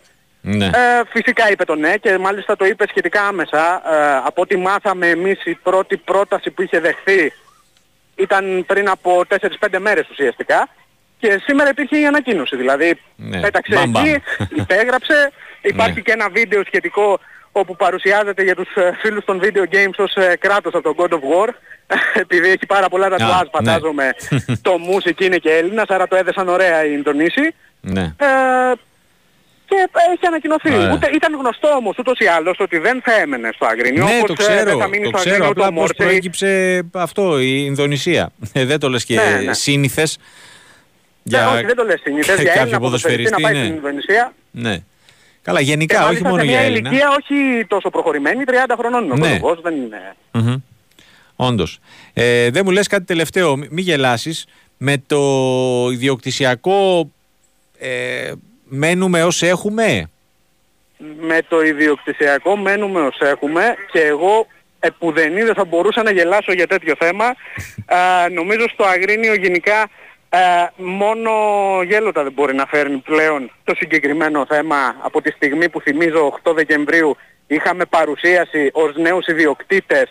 Περιμέναμε υποτίθεται έγκριση από ΕΑ για να προχωρήσει το θέμα. Η έγκριση ήρθε 13 Φεβρουαρίου. Α, θεωρούσαμε το θέμα τελειωμένο, έπεσαν υπογραφές το Μάρτιο, Ναι. εξιστορώ τώρα όλα Ναι, τα ναι, γεγονότα για να κατάλαβα. έχει ο κόσμος μία εικόνα και τελικά τέλη Μαρτίου μάθαμε ότι χρήματα δεν έχουν μπει, άρχισαν να φεύγουν οι άνθρωποι των ε, επενδυτών από το Αγρίνιο και μετά βγήκε και η δήλωση του Κοστούλα που έλεγε ότι παιδιά δεν έχω καμία... ε, δεν έχω μιλήσει με αυτούς τους ανθρώπους για τέσσερις εβδομάδες, δεν υπάρχει καμία επαφή, δεν υπάρχει καμία πώληση και αυτό που ξέρουμε Ωραία. με τη στιγμής είναι ότι τουλάχιστον τα δεδομένα όσα έχουν αυτή τη στιγμή δεν θα υπάρξει και καμία πώληση. Παρά το γεγονός ότι από ανθρώπους των, ε, της οικογένειας Καμίνσκι ε, αυτό που έβγαινε προς τα έξω και μέχρι πριν από μία εβδομάδα είναι ότι εμείς ενδιαφερόμαστε ακόμα για ομάδα στην Ελλάδα, ενδιαφερόμαστε για τον Πανετολικό γιατί είναι και η μόνη ομάδα με την οποία έχουμε μιλήσει. Το είπε άλλωστε και ο Μικ Καμίνσκι. Τώρα, το κατά πόσο μπορεί να αλλάξει στο μέλλον πάνω στο συγκεκριμένο θέμα, οι μόνοι που μπορούν να το ξέρουν είναι ο Κοστούλας και η Καμίνσκι. Ε, Ναι. Νομίζω όμως ότι ε, είναι πολύ δύσκολο να υπάρξει μια τέτοια εξέλιξη τουλάχιστον με αυτά που γνωρίζουμε εμείς, με αυτά τα λίγα που μπορούμε να γνωρίζουμε εμείς. Ναι. Ωραία. Μπάμπη μου, σε ευχαριστώ πολύ. Καλή συνέχεια. Να είσαι καλά, καλή συνέχεια σε εσένα. Ακούσαμε και τον Μπάμπη Τσιρόνη με τα τελευταία νέα του Πανετολικού και πάμε να κλείσουμε ε, στην ουσία όπως ε, ξεκινήσαμε με διεθνή. Ε, πριν πάω στο Δημήτρη Παπαδήμα να πω ότι στο 12ο λεπτό α, Virtus Bologna Ολύμπια Μιλάνο 28-27 και μετά από περίπου 10 λεπτά στο τελευταίο παιχνίδι της βραδιάς για το Euro του Under ε, 21 ε, Ρουμανία, Ισπανία ε, είναι ισόπαλες χωρίς τέρματα. Λοιπόν, ε, Δημήτρης Παπαδήμας, ε, στο ξεκίνημα είπαμε τον Γιώργο Τσανάγας και αγραφήσαμε το προφίλ των ε, αντιπάλων των ελληνικών ομάδων. Ε, πάμε με τον ε, Δημήτρη ε, να δούμε γενικότερα την, ε, τις κληρώσεις ε, σε Champions και Conference League αλλά και γενικότερα για τα τελευταία ε, νέα από τον ε, διεθνή χώρο. Δημήτρη καλησπέρα. Καλησπέρα Τάσο. Τι κάνεις; Μια χαρούλα. Για πέ. Ε, και οι τέσσερις ε, εκπρόσωποι της Κύπρου στις φετινές ευρωπαϊκές διοργανώσεις έμαθαν αντιπάλους Μμμ. ε, σήμερα και στο, στα προκριματικά του Champions League. Ο Άρης Λεμεσού Μμμ. προέρχεται από το πρώτο πρωτάθλημα της ιστορίας του, θα παίξει για πρώτη φορά στο Champions League. Θα αντιμετωπίσει στον ε, δεύτερο προκρι- προκριματικό την ομάδα που θα περάσει από το ζευγάρι της Παρτιζάνη, πρωταθλήτρια Αλβανίας και της Μπάτε Μπόρισοφ, πρωταθλήτρια της ε, Λευκορωσίας, σαφώς πιο έμπειρη η Μπάτε, Ναι. με πολλές ε, συμμετοχές σε ευρωπαϊκούς Παρουσίες, ομίλους. ναι. Είναι το φαβορί κόντρα στην ε, Παρτιζάνη. Βέβαια και οι δύο είναι στο χέρι νομίζω του Άρη Λεμεσού ο οποίος θα διεκδικήσει κόντρα σε αυτές την πρόκρισή του στον ε, τρίτο προκριματικό γύρο. Επίσης για το Champions League η Ρακόφ, πρωταθλήτρια Πολωνίας, τον Σβάρνα και Παπα-Νικολάου, Μμμ. τον δικό μας, σαν περάσει από τη Φλόρα Ταλίν της Εστονίας, παίζει στον ε, πρώτο προκριματικό, θα αντιμετωπίσει τον νικητή του ζευγαριού Lincoln Red Dips από Γιβραλτάρ και Καραμπάγκ από, από το, το Αζερβαϊτζάν. Αζερβαϊτζάν με φαβορεί τους ε, Αζέρους. Σωστά, σωστά, σωστά.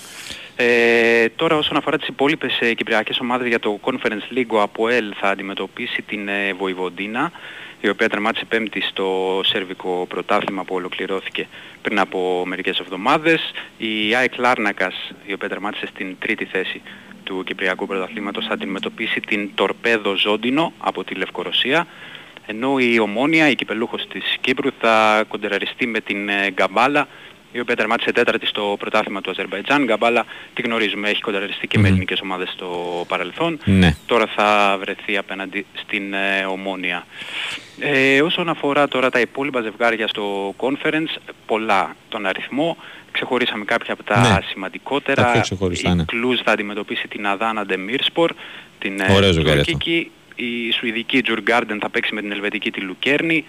Η Μπεσίκτας θα αντιμετωπίσει τον νικητή του ζευγαριού Τύρανα με Δυναμό Μπατούμι. Η Τβέντε η Ολλανδική θα αντιμετωπίσει τη Χάμαρμπι. Η Μπρίζ την Άρχους και η Φενέρμπαχτσε τον νικητή του ζευγαριού Λαφιωρίτα ή Ζίμπρου Κισινάου από την ε, Μολδαβία. Μμμ. Ε, αυτά όσον αφορά τις ε, κληρώσεις. Αν θες να πούμε και κάποια μεταγραφικά, Ναι. ε, είχαμε την, ε, ουσιαστικά μόνο το τυπικό απομένει για να ολοκληρωθεί η μετακίνηση του Ιλκάι Γκιντογκάν στην Μπαρτσελώνα. Έμεινε ελεύθερος από τη Manchester City μετά από τη μαγική φετινή χρονιά των ε, Citizens. Θα υπογράψει διετές συμβόλαιο με οψιόν ανανέωσης για έναν ακόμα χρόνο με τους ε, Blaugrana. Ε, ουσιαστικά αποτελούσε το νούμερο ένα στόχο της Μπαρτσελώνα Ναι, είχε, νομίζω είχε Για- γραφτεί από πριν, ε, πριν ναι, ναι. ολοκληρωθεί, να το πω έτσι, η σεζόν. εδώ και αρκετό καιρό η Μπαρτσελώνα Ναι. είχε βάλει ως προτεραιότητα φυσικά τον ε, Μέση από τη στιγμή που δεν ε, προχώρησε η, μεταγραφή, η επιστροφή Ο αντιμέση. έτσι, του Μέση πήγε στη λύση του Γκιντογκάν πολύ καλή λύση νομίζω Ναι, και ως εντάξει. ελεύθερος δεν χρειάστηκε να ξοδέψει τίποτα πέραν του συμβολέου του φυσικά Μμμ. ε, ο Κρός ανανέωσε με τη Real Madrid για μία ακόμα σεζόν επίσημο θα είναι στη Real και την ε, νέα σεζόν από το 2014 στην ομάδα 417 συμμετοχές έχει κατακτήσει μαζί τις 20 τρόπαια Ναι, τα πάντα. έτσι, έτσι, έτσι. Θα συνεχίσει για ένα ακόμα χρόνο, όπως και ο Μόντριτς να θυμίσω. Ε, να πάμε στην Αγγλία. Η Manchester City έχει ήδη βρει τον ε, αντικαταστάτη του Γκιντογκάν, Ματέο Κόβατσιτς, το όνομά του, στα 40 εκατομμύρια ευρώ η συμφωνία με την ε, Chelsea. Ο Κροάτης θα μετακομίσει στο Manchester για λογαριασμό των ε, πρωταθλητών, ενώ πολύ κοντά σε μια πολύ ακριβή μεταγραφή είναι και η Arsenal. Έχει προσφέρει πάνω από 70 εκατομμύρια ευρώ στη Chelsea για τον Kai Havertz. Ε, του προσφέρει συμβόλαιο 12 εκατομμύρια ευρώ ετησίως, πολύ κοντά στο να ολοκληρωθεί και αυτή η μεταγραφή. Η Arsenal η οποία διαπραγματεύεται και για την απόκτηση του Declan Rice από την ε, West Ham, εκ των αρχηγών της West Ham, λογικά θα αποχωρήσει φέτος. Η Arsenal δεν φέρεται να είναι το φαβόρι για την απόκτησή του και η Manchester United ε, έχει μπει στο παιχνίδι. Θα δούμε που θα καταλήξει ο διεθνής Άγγλος ε, μέσος. Ε, επίσης στην Αγγλία η Newcastle πάει να κάνει το μεταγραφικό μπαμ με το Σάντρο τον Άλλη της ε, Μίλαν. Προσφέρει Ναι. 70 εκατομμύρια ευρώ στους ε, Ρωσονέρι. Ε, 80 ζητάει η Μίλαν. Ε, όπως ε, μεταφέρουν τα Ιταλικά μέσα, ο, ο ίδιος ο Ιταλός μέσος τα έχει βρει με τη Newcastle για συμβόλαιο έως το 2008 2028 συγγνώμη, με τίσες απολαβές 7 εκατομμύρια ευρώ. Πολύ Μάλιστα. σημαντική μεταγραφή για την Newcastle άμα ολοκληρωθεί. Ε, να πούμε ότι ο Καντέ ανακοινώθηκε από την άλλη Tihad της ε, Σαουδικής Τυπικός Αραβίας. φαντάζομαι γι' αυτό. Ότι ναι, ήταν. ναι, ναι. Είχαν συμφωνήσει εδώ και καιρό, πλέον είναι και επίσημο.